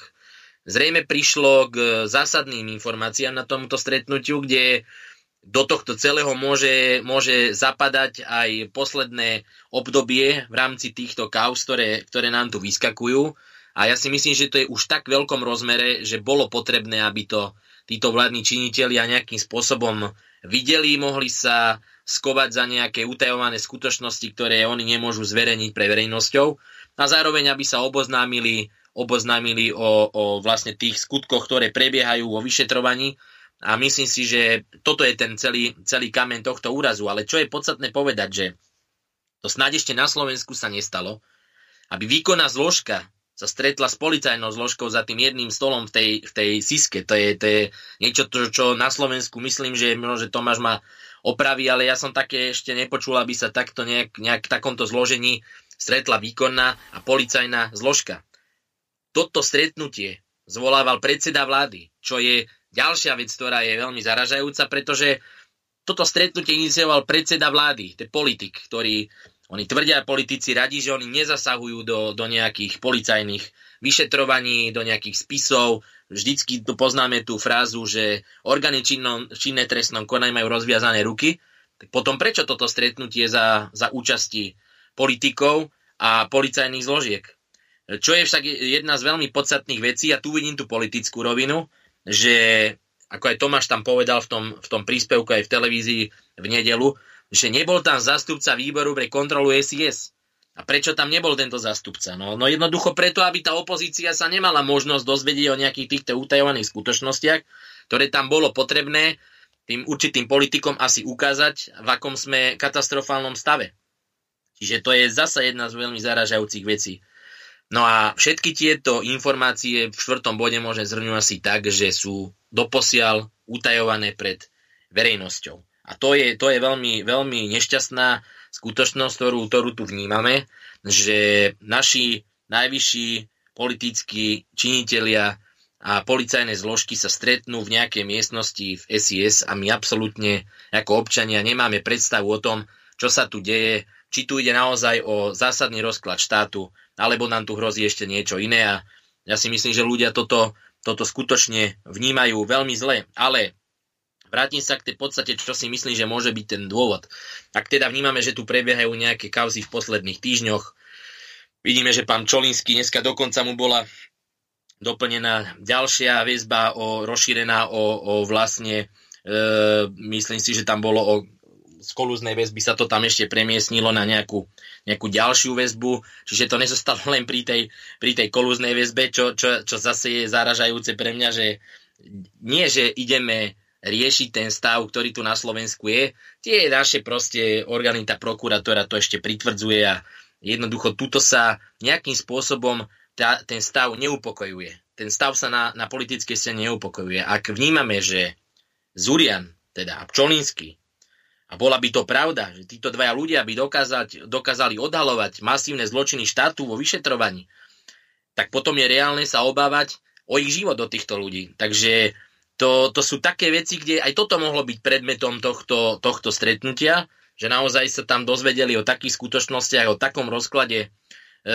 právneho štátu, policia a nejakých zložiek, že naozaj toto bolo ten predmet toho, toho, toho hlavného stretnutia týchto, týchto predstaviteľov. Čiže ja toto vnímam veľký, veľký problém a ja si myslím, že ešte budeme sa v posledných, v ďalších nasledujúcich týždňoch sa budeme ešte, ešte veľmi diviť, čo všetko, čo všetko bude vychádzať na svetlo sveta. No ale, ale viete, ak v demokratickej krajine bývalý šéf NAKA proste označí expremiera Matoviča ako osobu, ktorá mala mať snahu dostať nejakého kajúcnika, ktorý tu dostáva jednotlivých predstaviteľov do väzenia. A tento človek sa mal dostať do služieb SIS za odplatu a malo byť podľa kajúcnika ďalšieho Beňu presunutý, ktorý mu to mal povedať e, pánovi Zurianovi. 20 miliónov eur na činnosť SIS ako nejaký barter, tak je to otrasné a tu skutočne vnímam aj zákrok e, terajší zákrok voči e, pánovi Zurianovi ako jednu z možných e, signálov, že skutočne vie veľa, boja sa, že môže povedať ešte viac a mohlo to byť jedno, jeden, jeden zo signálov, ako mu dať najavo, že už nemá pokračovať ďalej v, týchto, v, týchto, v tomto rozkrývaní tejto, možno nazvime to, trestnej a korupčnej činnosti. Čiže ja aj ten zákrok môžem vyhodnotiť z toho hľadiska, že ak e, E, orgány či trestnom konaní proste vedeli, že tento človek sa nenachádza v tom svojom byte, dokonca tam mal poslať svojho syna, tak toto divadlo, kde mu mali baranílom vyraziť dvere, považujem za absolútny vrchol a je to nepripustné a je to zbytočný úkon. A rovnako tak sme to videli aj v prípade pána Pčolinského, ktorý to nebol nejaký vrah, nejaký podozrivý človek z nejakej drogovo drogovej e, trestnej činnosti, alebo že by to bol nejaký predstaviteľ nejakej mafiánskej skupiny a teraz ho potrebujeme niekde pacifikovať niekde doma, alebo tam hrozí, že vyťahne nejakú nelegálne držanú zbraň a začne strieľať po príslušníkov policajného zboru. Čiže tu sa kľudne dalo urobiť, že následne do svojho, do svojho úradného vozidla s jeho ochrankou a pri prvej zakrute ho zastavia príslušníci NAKA a zoberú ho, aby mohol vypovedať. Takže viete, toto ja považujem za zbytočné kroky, ktoré iba vyvolávajú spoločnosti, že sa tu robí nejaké divadlo, nejaký humbuk pre Slovákov, aby sme tu ukázali, že policia robí. A ja si myslím, že ani tí samotní, tí rádoví policajti a tí predstavitelia tej NAKY, ani oni sami sú s tým není stotožnení, ale pretože ich to taktiež podľa mňa vyčerpáva a uvedomujú si, že takéto šikanovanie a takéto signály pre spoločnosť vôbec nepridávajú na, na dôveryhodnosti týchto inštitúcií. Preto môj názor je v tomto taký a dlhodobo to prezentujem, že je absolútne jedno, či teraz hovoríme o Pčolníckom alebo Zurianovi, alebo to budem ja, alebo to bude moderátor tejto relácie, alebo kdokoľvek iný. Proste v týchto veciach treba skutočne rozlišovať adekvátnosť zákrokov našej policie, pretože ak niekde behneme nejakému predstaviteľovi e, štátu do bytu, ktorý vieme, že nemôže nám nič urobiť a má tam dceru a tá ešte chorá a budeme tu ohrozovať ich týmto spôsobom, že tam vtrhneme ako nejaké gestapo, tak to je, to si myslím, že to je absolútne cez čiaru. Ale. Prišla nám otázka pre vás obidvoch. Marek, budeš môcť o chvíľu reagovať, ale je adresovaná Tomášovi Jancovi. Pán Janco, mám krátku poznámku k účastiam vášho predsedu v diskusiách teatry. Myslím si, že tieto pozvania by mal začať odmietať, pokiaľ k nemu neposadia relevantných súperov. On ako predseda strany by mal diskutovať s ľuďmi, ako sú Sulik, Kolár, Kolíková, Remišová a podobne. keď tam sedí také teliatko ako Marek Ševčík z Olano, tak mu to akurát tak znižuje osobný kredit. Ďakuje za odpoveď poslucháč Kamil. Takže Tomáš, môžeš reagovať. A potom aj Marek. A tak ja si myslím, že má to dva aspekty. Jeden aspekt, áno, bolo by, bolo by lepšie, keby ho adekvátne rešpektovali ako predsedu strany ale druhý aspekt je, že uh, tie teliatka tam posielajú ako do mixeru a uh, v podstate je to dobrý spôsob, ako, sa, ako sa širšie prezentovať pre Tomáša. Takže ja, som, ja som s tým relatívne spokojný. Ešte, ešte jednu, jednu vec by som rád doplnil a potom nechám, nechám Mareka, ne, než zabudnem. Uh, treba si uvedomiť, že um, ešte, ešte, aj keby, ešte aj keby Just to boli uh, všetko vinní ľudia, um, tak uh, nikto, uh, nikto nemá fungovať v takých podmienkach už duplom nie, pokiaľ nie je dokázaná jeho vina. Tu nie je ani problém v tom, že uh, ja by som si myslel, že každý, koho zatkli alebo zatknú, že je nevinný. Dokonca si myslím, že, že veľa ľudí bolo korupčných. Eh, len eh, problém je, že akým spôsobom sa to dokazuje a, že vôbec eh, to, že či ešte aj keď je dokázaná vina alebo nevina, tak keď je ten proces tak poškornený a keď vidíme, že sa evidentne politizuje, tak, tak ešte aj keď bol vinný, tak, tak tá jeho vina nebola adekvátne dokázaná a to samo zničí vlastne samotný účel toho procesu Eh, toho trestnoprávneho procesu, eh, ktorého vyvrcholením by mohlo byť eh, nejaká, nejaká spravodlivosť na základe rozsudku, ktorý sa nedá spochybniť, respektíve nemal by sa dať rozumne spochybniť. A to je ten problém. Hej. Marek? Tomášovi.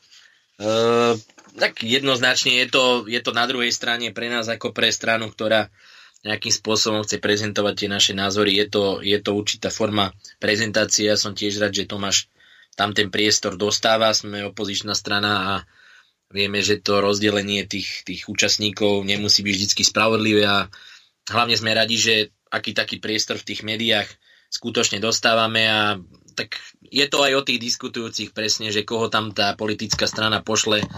Niekedy je to, niekedy je to trošku tragédia, keď pozrieme, koho tie iné politické strany posielajú a potom sa nad tým tak zamyslíme, že či to naozaj toto nás má reprezentovať v tej Národnej rade, ale tak to je, sú tam, sú zvolení legitímne, takže my môžeme o tom len nejak túto polemizovať, ale jednoznačne sme radi za každý priestor a samozrejme by sme boli radi, keby, že Tomáš môže chodiť do rozhovorov s predsedami politických strán.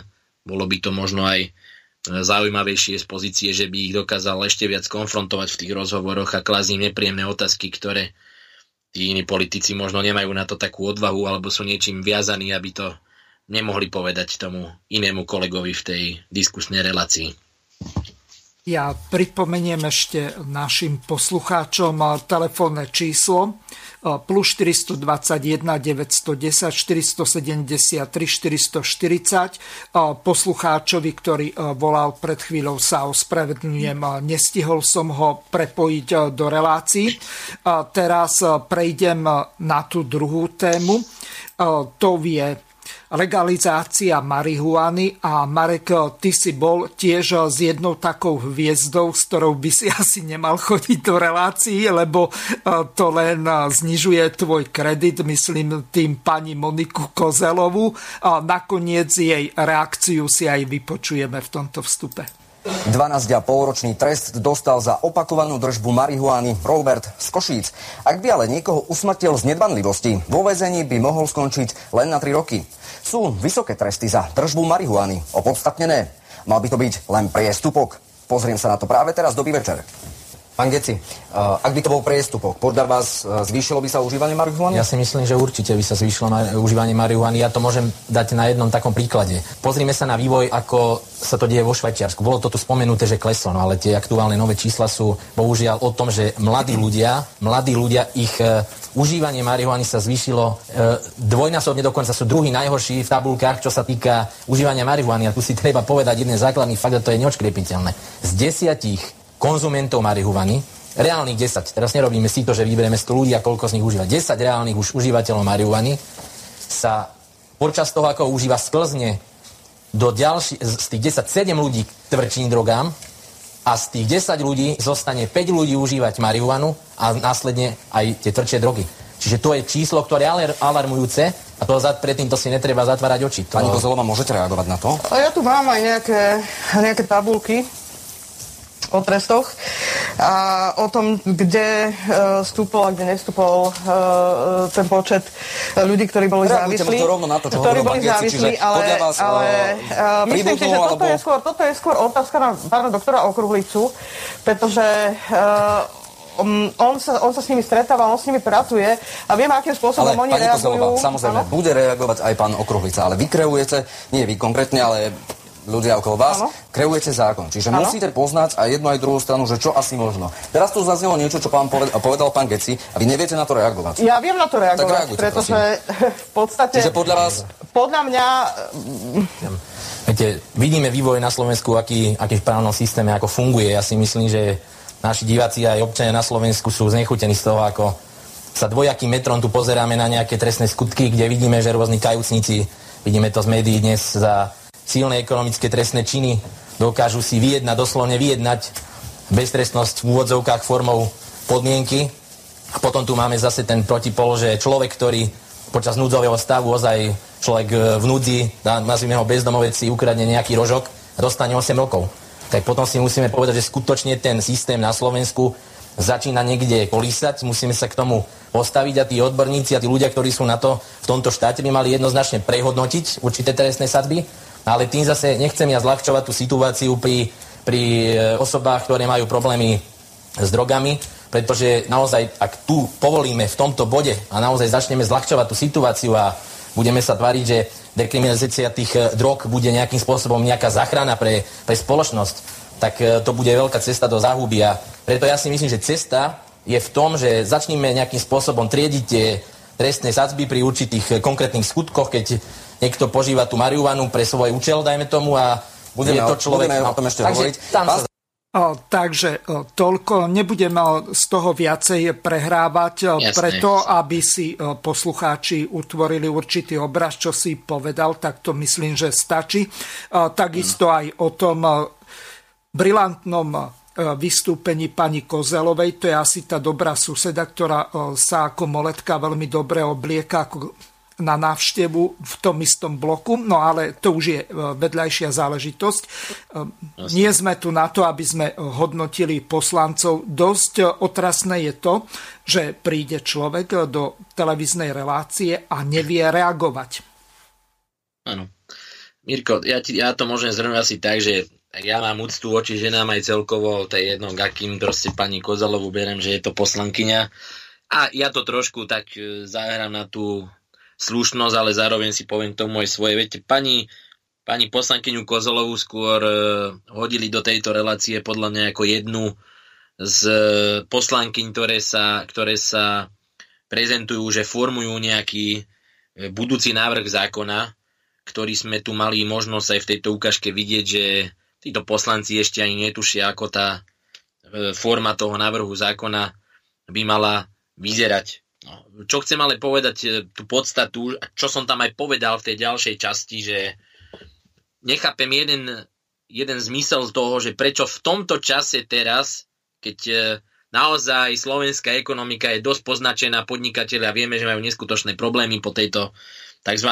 vládnej pandémii, ktorá bola vytvorená, tu vyprodukovaná a ľudia naozaj krachovali za, za týchto opatrení, ktoré táto vláda zaviedla tak som im dal otázku, že či skutočne toto bol ten, ten hlavný problém, ktorý potrebuje Slovensko riešiť po tomto období, ktoré sme prežili na Slovensku, či títo podnikateľe krachujú, či toto im skutočne pomôže.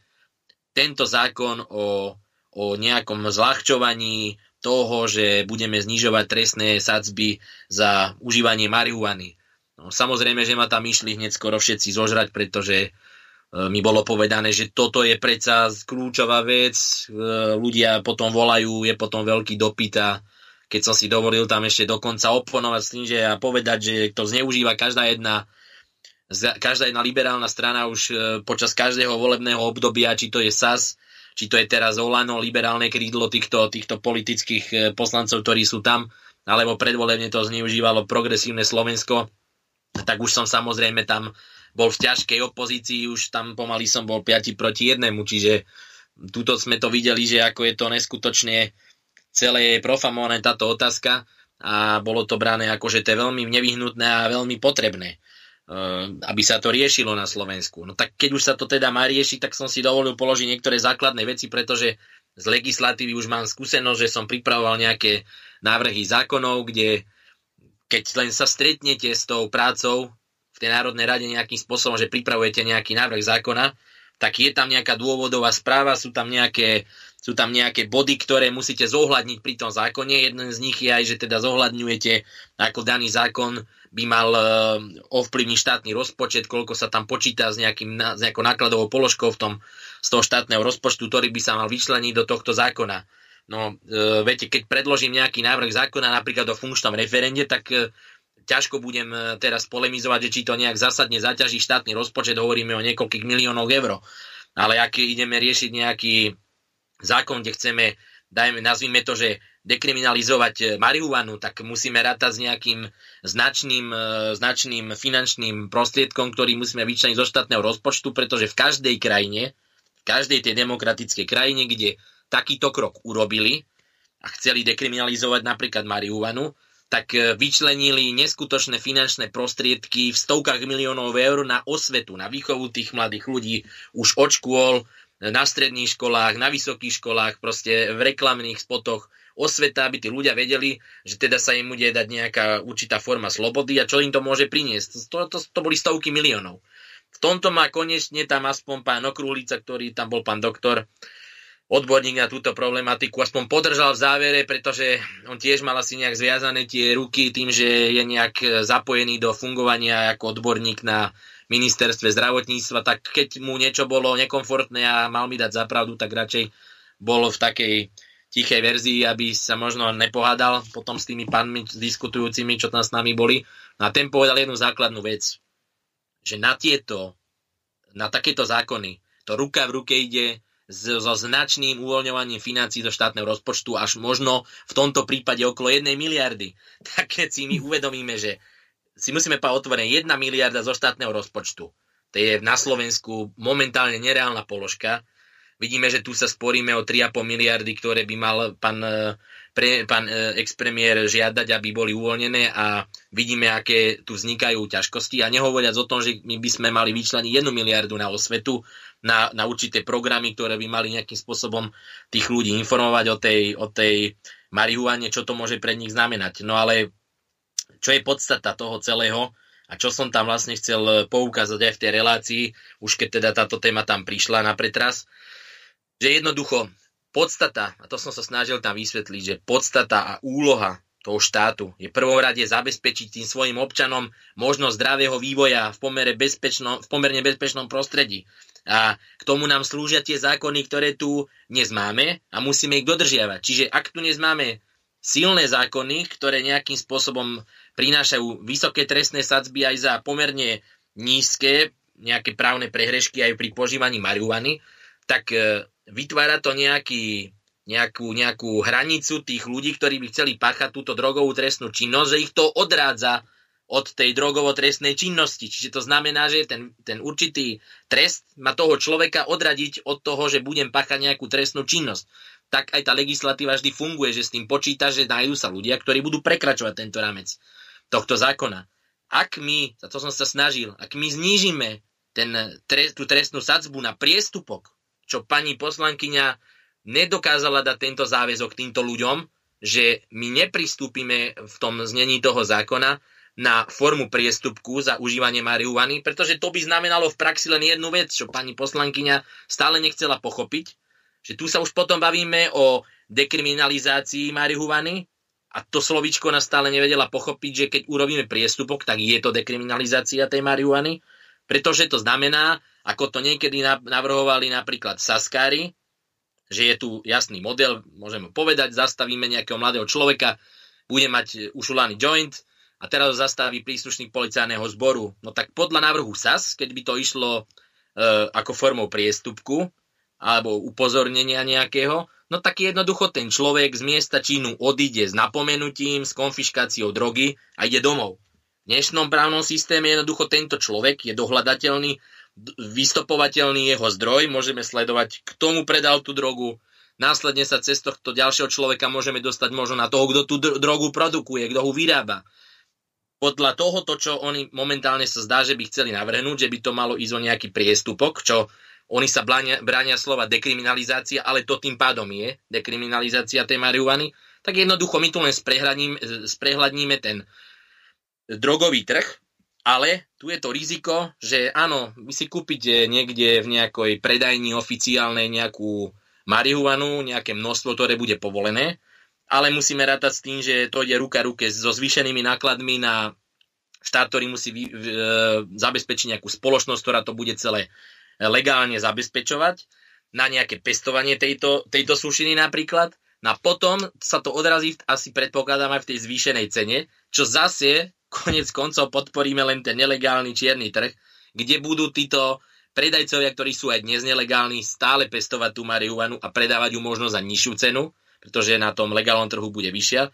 Docelíme, že podporíme presne nižšiu cenu tohto nelegálneho trhu, kde to títo ľudia budú naďalej kupovať a ešte možno budú kupovať nekvalitnejší tovar. Preto my sme navrhli, ja som tam navrhol v mene našej strany také riešenie, že áno, my sme za legalizáciu užívania marihuany, ale na lekárske účely, pretože si uvedomujeme, že ak to špecialista, lekár umožní nejakému vážne chorému pacientovi a zhodnotí, že je to jedna z možností, ako mu zmierniť jeho utrpenie, tak áno, prečo nie, nech sa to používa na lekárske účely, ale v žiadnom prípade nesúhlasíme s tým, aby sa nejakým spôsobom tu e, urobila dekriminalizácia marihuany formou, že to bude na nejakom priestupku.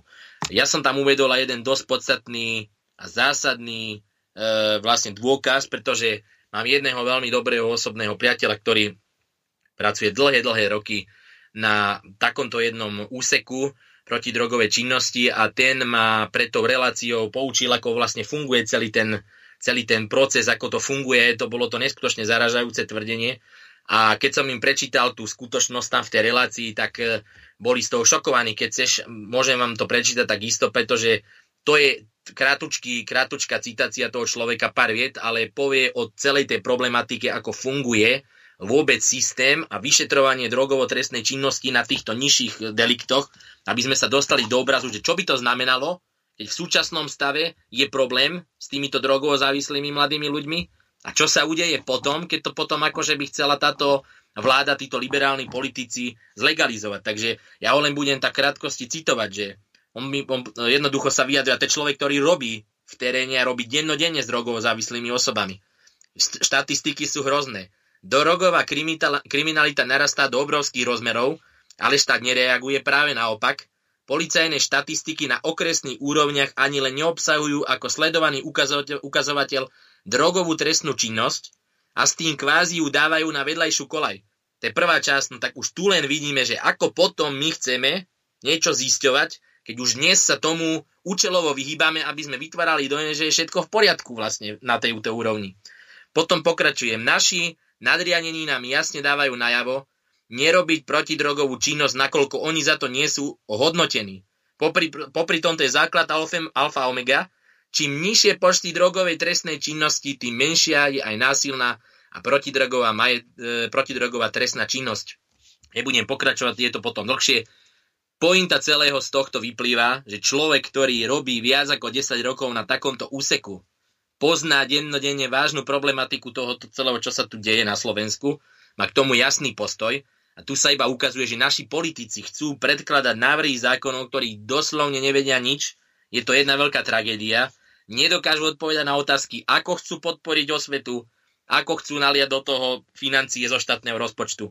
Ale potom, keď im niekto povie, že je to čistý populizmus, ako to tu v tej druhej časti nazval ten príslušník policajného zboru, že znižovanie tých trestov považuje za politický populizmus od nejakých politikov, ktorí to navrhujú, no tak sa tam neskutočne urazili, že predsa to nie je populizmus, to je dopyt spoločnosti. No tak potom, keď toto je skutočne ten dopyt spoločnosti, že uvoľníme, dajme to ako priestupok, no tak ja si myslím, že to je veľmi zlá správa pre nás ľudí, ktorí nemáme nejakú závislosť bojíme sa o to, aby sme mohli normálne, pokojne potom napríklad do takých 5 rokov chodiť niekde po uliciach, pretože ja si neviem predstaviť, že moja dcera bude mať 15 rokov alebo 16 rokov, pôjdeme niekde v meste a ja si ju trúfnem potom pustiť cez mesto, že chod niekde na koniec druhého, druhej časti mesta a ja sa budem bať, či nejaký svetova, svetovaný mladík sa ešte nepodguraží po ceste nejakým vínkom alebo nejakou vodkou a potom mi tam pomaly znasilní dceru alebo ho tam zabije. Takže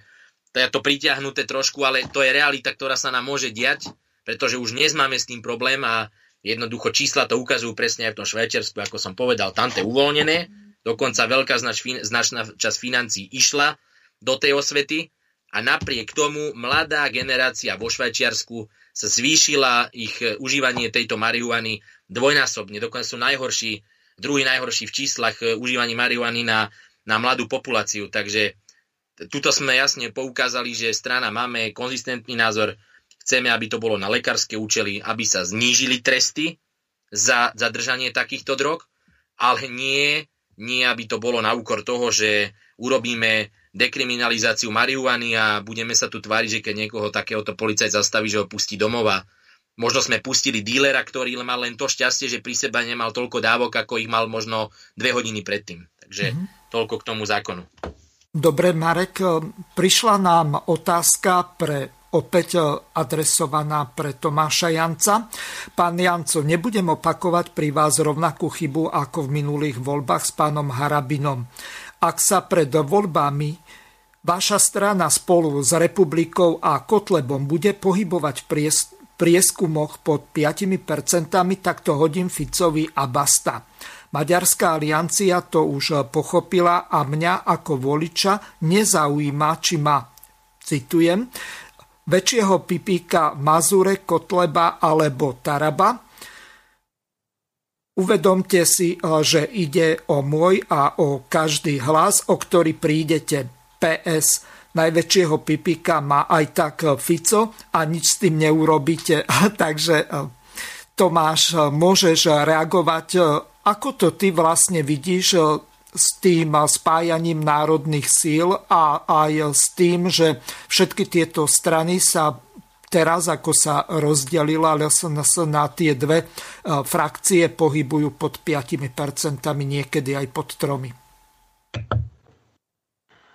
Takže najprv by som chcel povedať, že uh, myslím si, že s pánom Ficom uh, nehráme ani na tom istom ihrisku.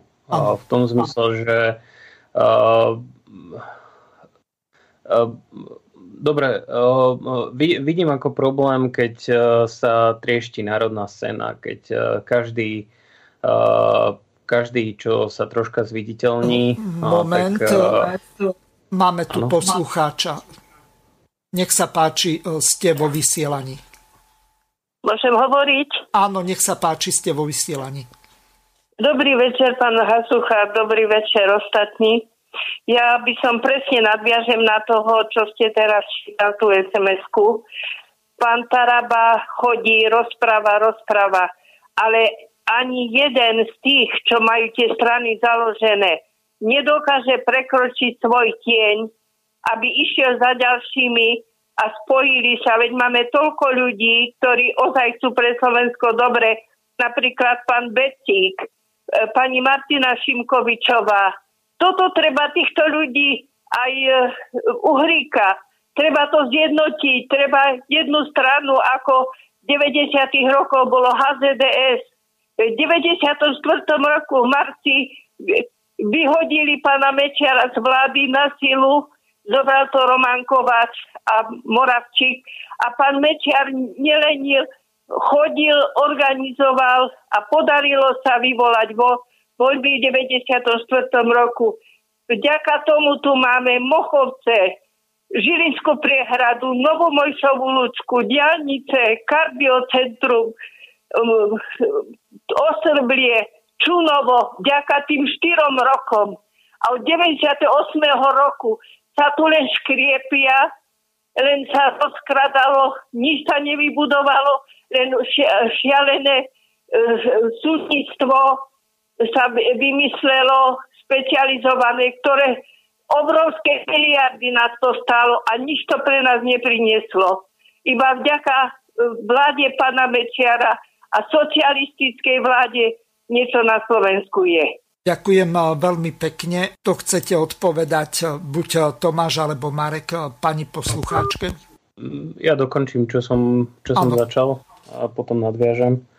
Uh, takže ako som povedal, nepohybujeme sa ani na, ani tam, ani na tom istom ihrisku s pánom Ficom. Uh, mňa mrzí, keď, uh, keď uh, národná scéna sa triešti. Um, mrzí ma, keď tie národné strany sa roztriešťujú a keď je uh, tak veľa náčelníkov, tak malo indiánov. Podľa mňa je to čiastočne aj cieľené, že strašne veľa ľudí dostáva uh, ponuky um, od uh, kadekoho, aby si zakladali svoje strany. Um, a podľa mňa to možno často sú aj uh, sponzori alebo spojenci sponzorov uh, tých ľudí, ktorí, um, ktorí uh, majú záujem, aby vyhrali nejaké iné strany, uh, ktoré jednoduchšie vedia ovládať. A prečo hovorím, že s pánom Ficom nie sme ani na tom ihrisku, no veď e, pán Fico sa nedá pokladať za národného politika. On začal teraz hovoriť e, o Sorosovi, začal hovoriť o niektorých národných témach, e, ale veď predsa on tu bol posledných 8 rokov a to, čo máme momentálne to, čo máme momentálne na úradoch, to, čo máme momentálne to, čo máme momentálne aj v parlamente a to, čo nám, nám vykvitlo, vykvitlo na školách, to, čo nám vykvitlo za, kultúra, to, za kultúru, to je niečo, čo on podporoval. To je niečo, na čo on toleroval, že sa dávali peniaze.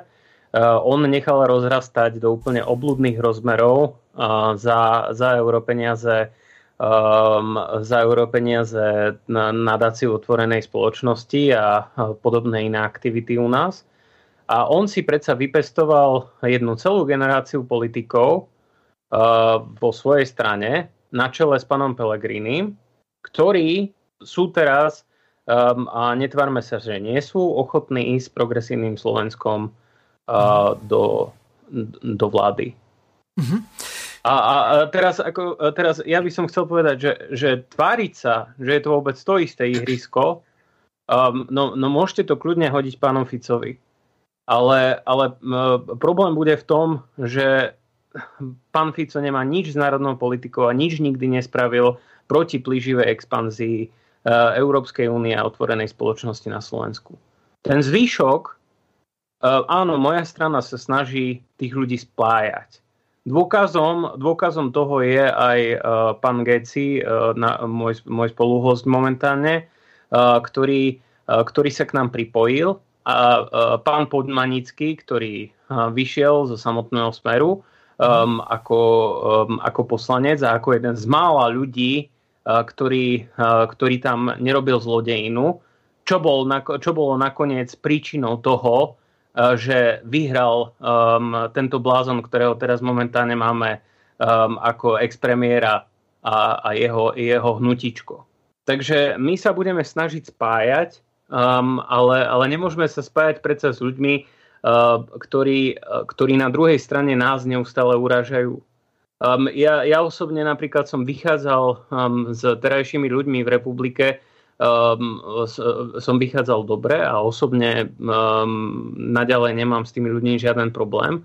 Ale ja predsa nemôžem čakať od Tomáša Tarabu, a to nie je, mm, to nie je porovnávanie pipíkov, ale nemôžem čakať, že keď niekto si z neho chce robiť fackovacieho panáka v parlamente, takže um, že, že on zavrie ústa a že pôjde ďalej.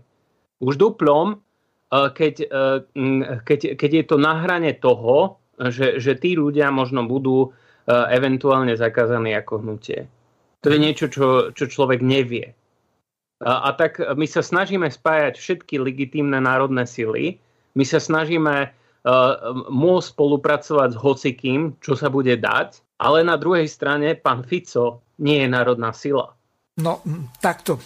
Mohol ja k tomu ešte zareagovať? Nech sa páči. Tej výhrade, tej ano. výhrade pani, ktorá, alebo návrhu, tak ja to presne ako to Tomáš teraz nejakým spôsobom zhodnotil, že uh, tu treba uzrieť jednu zásadnú vec, pretože mnoho ľudí, niektorí to dosť tak uh, berú s nejakým nepochopením. Strana život to nie je nejaká nová strana, ktorá tu ďalšia vznikla na nejaký nový projekt nejakého trieštenia tých národných politických strán. Strana život je pôvodná strana, ktorá bola GDŽP. S touto stranou sme pred voľbami spolupracovali na zjednocovaní národných strán. Po týchto voľbách vlastne sme zistili, že tá situácia naozaj nie je tak ideálna a tie národné síly nerobia, dá sa povedať na Slovensku, možno dostatok pre toho slovenského voliča.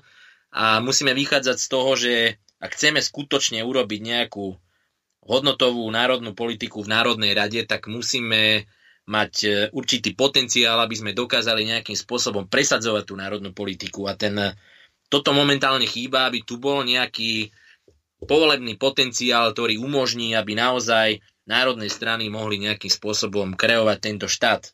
Preto sme sa rozhodli, že vznikol tu nejaký projekt Život národná strana. To národný projekt, kde k tomuto projektu sme pristúpili my ako priama demokracia, kde som vstúpili ako predseda tejto strany, momentálne som tu podpredseda, ďalší moji kolegovia budú vstupovať na rôzne stranické štruktúry. Taktiež tu treba povedať, že do tohto vstúpil aj pán Chovan zo stranou Doma Dobre, ktorá sa venuje zase polnospodárskej agrárnej politike, čo je veľmi veľký prínos e, pre nás. Čiže, čiže tu už je len na tomto a tej pani tým odpovedám, že my nejdeme trieštiť. My práve, že spájame tie strany a vytvárame ten národný projekt. A prečo nie napríklad z republikov a podobné tieto dohady. No v prvom rade sa treba spýtať, že prečo vznikla strana republika. Tá vznikla formou trieštenia jednej zo strán LSNS. Čiže za to my nemôžeme ako predstaviteľa teda strany život, že LSNS sa roztrieštila a vznikol tu nejaký subjekt pod názvom republika. E, ja zopakujem, my netrieštime, my zatiaľ momentálne iba ukazujeme, že tie naše politické subjekty spájame pre tú národnú politiku. To, že sa roztriešťuje LSNS a vznikol nejaký subjekt republika, to za to my nemôžeme. To sa treba opýtať pána Urika možno a ich predstaviteľov, že čo tam bolo, prečo to tak vzniklo, prečo to k, to, k tomu došlo. Ale týmto iba pani chcem dať jasný signál, že my máme záujem, aby naozaj národné síly mali hlavne volebný, povolebný potenciál, aby mohli tieto strany urobiť niečo pre, pre Slovensko konečne, aby to nebola len nejaká opozičná strana, ktorá tam bude sedieť a preto my sa snažíme spájať tieto naše národné síly a určite sme poslední, ktorí ich triešti. To, to v podstate aj dokazujeme na týchto našich politických gestách a krokoch, ktoré sme urobili v predchádzajúcich týždňoch. Takže do konca relácie už máme necelých 5 eh, minút. Máme tu ešte jednu otázku, podobnú ako nám v sobotu pred eh, viac ako týždňom položil poslucháč Štefan. Konkrétne, pán Hazucha, položte otázku pánovi Tomášovi Jancovi a pánovi Gecimu, prečo majú v stanovách eurocentralizmu za členstvo v NATO. Veľmi to zaujíma ma ako voliča, takže kto chcete, môžete odpovedať. Chceš ty, Tomáš? No, ja, ja môžem povedať krátko a ty môžeš doplniť, budem veľmi rád. Um, ja, som, ja som o tom aj s Tomášom rozprával lebo uh, nie, nie je veľmi tajomstvo, že som, že som dosť euroskeptický človek. Mm-hmm. Um, a v, častoval som Európsku úniu rôznymi menami. Uh, avšak uh, nie je tu nie je vylúčené, uh, že by sa dala um, ešte nejakým spôsobom Európska únia konzervatívne reformovať. Uh, ten uh, ten, ten, ten európsky projekt, um, európsky projekt, ako bol pôvodne zamýšľaný, uh, bohužiaľ nie je totožný s tým európskym projektom, ako je to dnes. Je, je, je, to, je to niečo úplne iné. Uh, sú tendencie, um, sú snahy uh, znútra nejakým spôsobom to meniť, uh, sú uh, snahy to reformovať, Um, um, ak hovoríme o Európskej únii, že, že, že, um, že sme súčasťou Európskej únie, tak uh, sa to nebere tak, že sme za um, európsku federalizáciu, Um, ale bere sa to tak, že uh, sme za uh, Úniu európskych štátov, keďže nám to môže pomôcť prežiť voči iným zocelenejším globálnym konkurentom. Uh, ale na druhej strane um, je to, je to po, po istú hranicu. Um, pre, mňa, pre mňa tá hranica bola už prekročená, takže asi, asi nie, nie som tá pravá osoba na to, um, ale um, sú, sú ľudia, ktorí, um, ktorí, ktorí veria, že, tomu môže byť, že to môže byť reformované a berem to ako legitimný názor. No, a je to aj názor strany, ale myslím si, že respektíve som presvedčený, že, že aj Tomáš to vníma tak, že, um, že áno, že s Európskou úniou uh, do bodu, kým je ešte nádej, že sa dá nejak že sa dá nejak e, tradicionalistickejšie reformovať um, a ak nie, tak potom už asi aj bez nej. Neviem, ako to vidí Marek. Marek, e, posledná minúta, ja, viac času jasné. nemáme. Ja môžem k tomu dodať len jednoduchú vec. E, ja budem taký priamejší, poviem to, poviem to otvorene. V súčasnej dobe pre nás, kebyže uvažovať o tom, že momentálne vystúpiť z Európskej únie by bolo pre nás skôr horšie, ako v nej momentálne zostať aj v tej Európskej únii, ktorú ako povedal Tomáš, považujeme, že sa zásadne odklonila od tých základných princípov, pretože to mala byť nejaká, nejaký, nejaký pakt, ktorý mal podporiť ekonomické fungovanie jednotlivých štátov Európskej únie, nejaké zjednotenie toho obchodného trhu a, a vytvorenie nejakej spoločnej meny. To, to bola tá vízia, tá dávna vízia tej Európskej únie, ktorá mala podporiť vlastne ekonomiku. Samozrejme, že tam sú neskutočne veľké rezervy, tak opal Tomáš predo mnou, že tá Európska únia, do ktorej sme vstupovali, alebo sme chceli vstúpiť, sa diametrálne začína odlišovať od toho projektu, aký bol jeho pôvodný zámer. Čiže pokiaľ je neustále priestor na to, aby sme dokázali meniť tú Európsku úniu, aby sme ju dokázali vrátiť do toho pôvodného stavu, aký, aký účel vlastne mala naplňať, tak vtedy to stále má pre Slovensko naozaj význam, aby sme v tej Európskej únii zotrvávali, ale to ukáže až ten samotný samotný čas, ako sa to bude vyvíjať. A ja verím, že ešte stále je tam nejaká tá šanca, aby sa tá Európska únia dostala tam do takej, do takej formy a do, do takého spôsobu fungovania, ako sme si mysleli, že do tohto, do tohto spoločenstva vstupujeme. Čiže Bohužiaľ viacej času nemáme, budem sa musieť rozlúčiť s Tomášom Jancom. Zdravím ťa Tomáš. Pozdravujem, ďakujem za počúvanie a ďakujem za pozvanie a prajem každému pekný večer. O, takisto aj s Marekom Gecim. Do ja počutia. Ďakujem. Ďakujem, ďakujem za pozvanie a všetkým poslucháčom prajem ešte pekný večer a veľa zdravia všetkým prajem. Vysielací čas dnešnej relácie veľmi rýchlo uplynul, tak sa s vami zo štúdia Banska Bystrica Juh lúči moderátor a zúkar Miroslav Hazucha, ktorý vás touto reláciou sprevádzal. Vážené poslucháčky a poslucháči, budeme veľmi radi, ak nám zachováte nielen priazeň, ale ak nám aj napíšete vaše podnety a návrhy na zlepšenie relácie lebo bez spätnej väzby nebudeme vedieť relácie zlepšovať, za čo vám vopred veľmi pekne ďakujem. Do počutia. Táto relácia vznikla za podpory dobrovoľných príspevkov našich poslucháčov. I ty sa k ním môžeš pridať. Viac informácií nájdeš na www.slobodnyvysielac.sk Ďakujeme.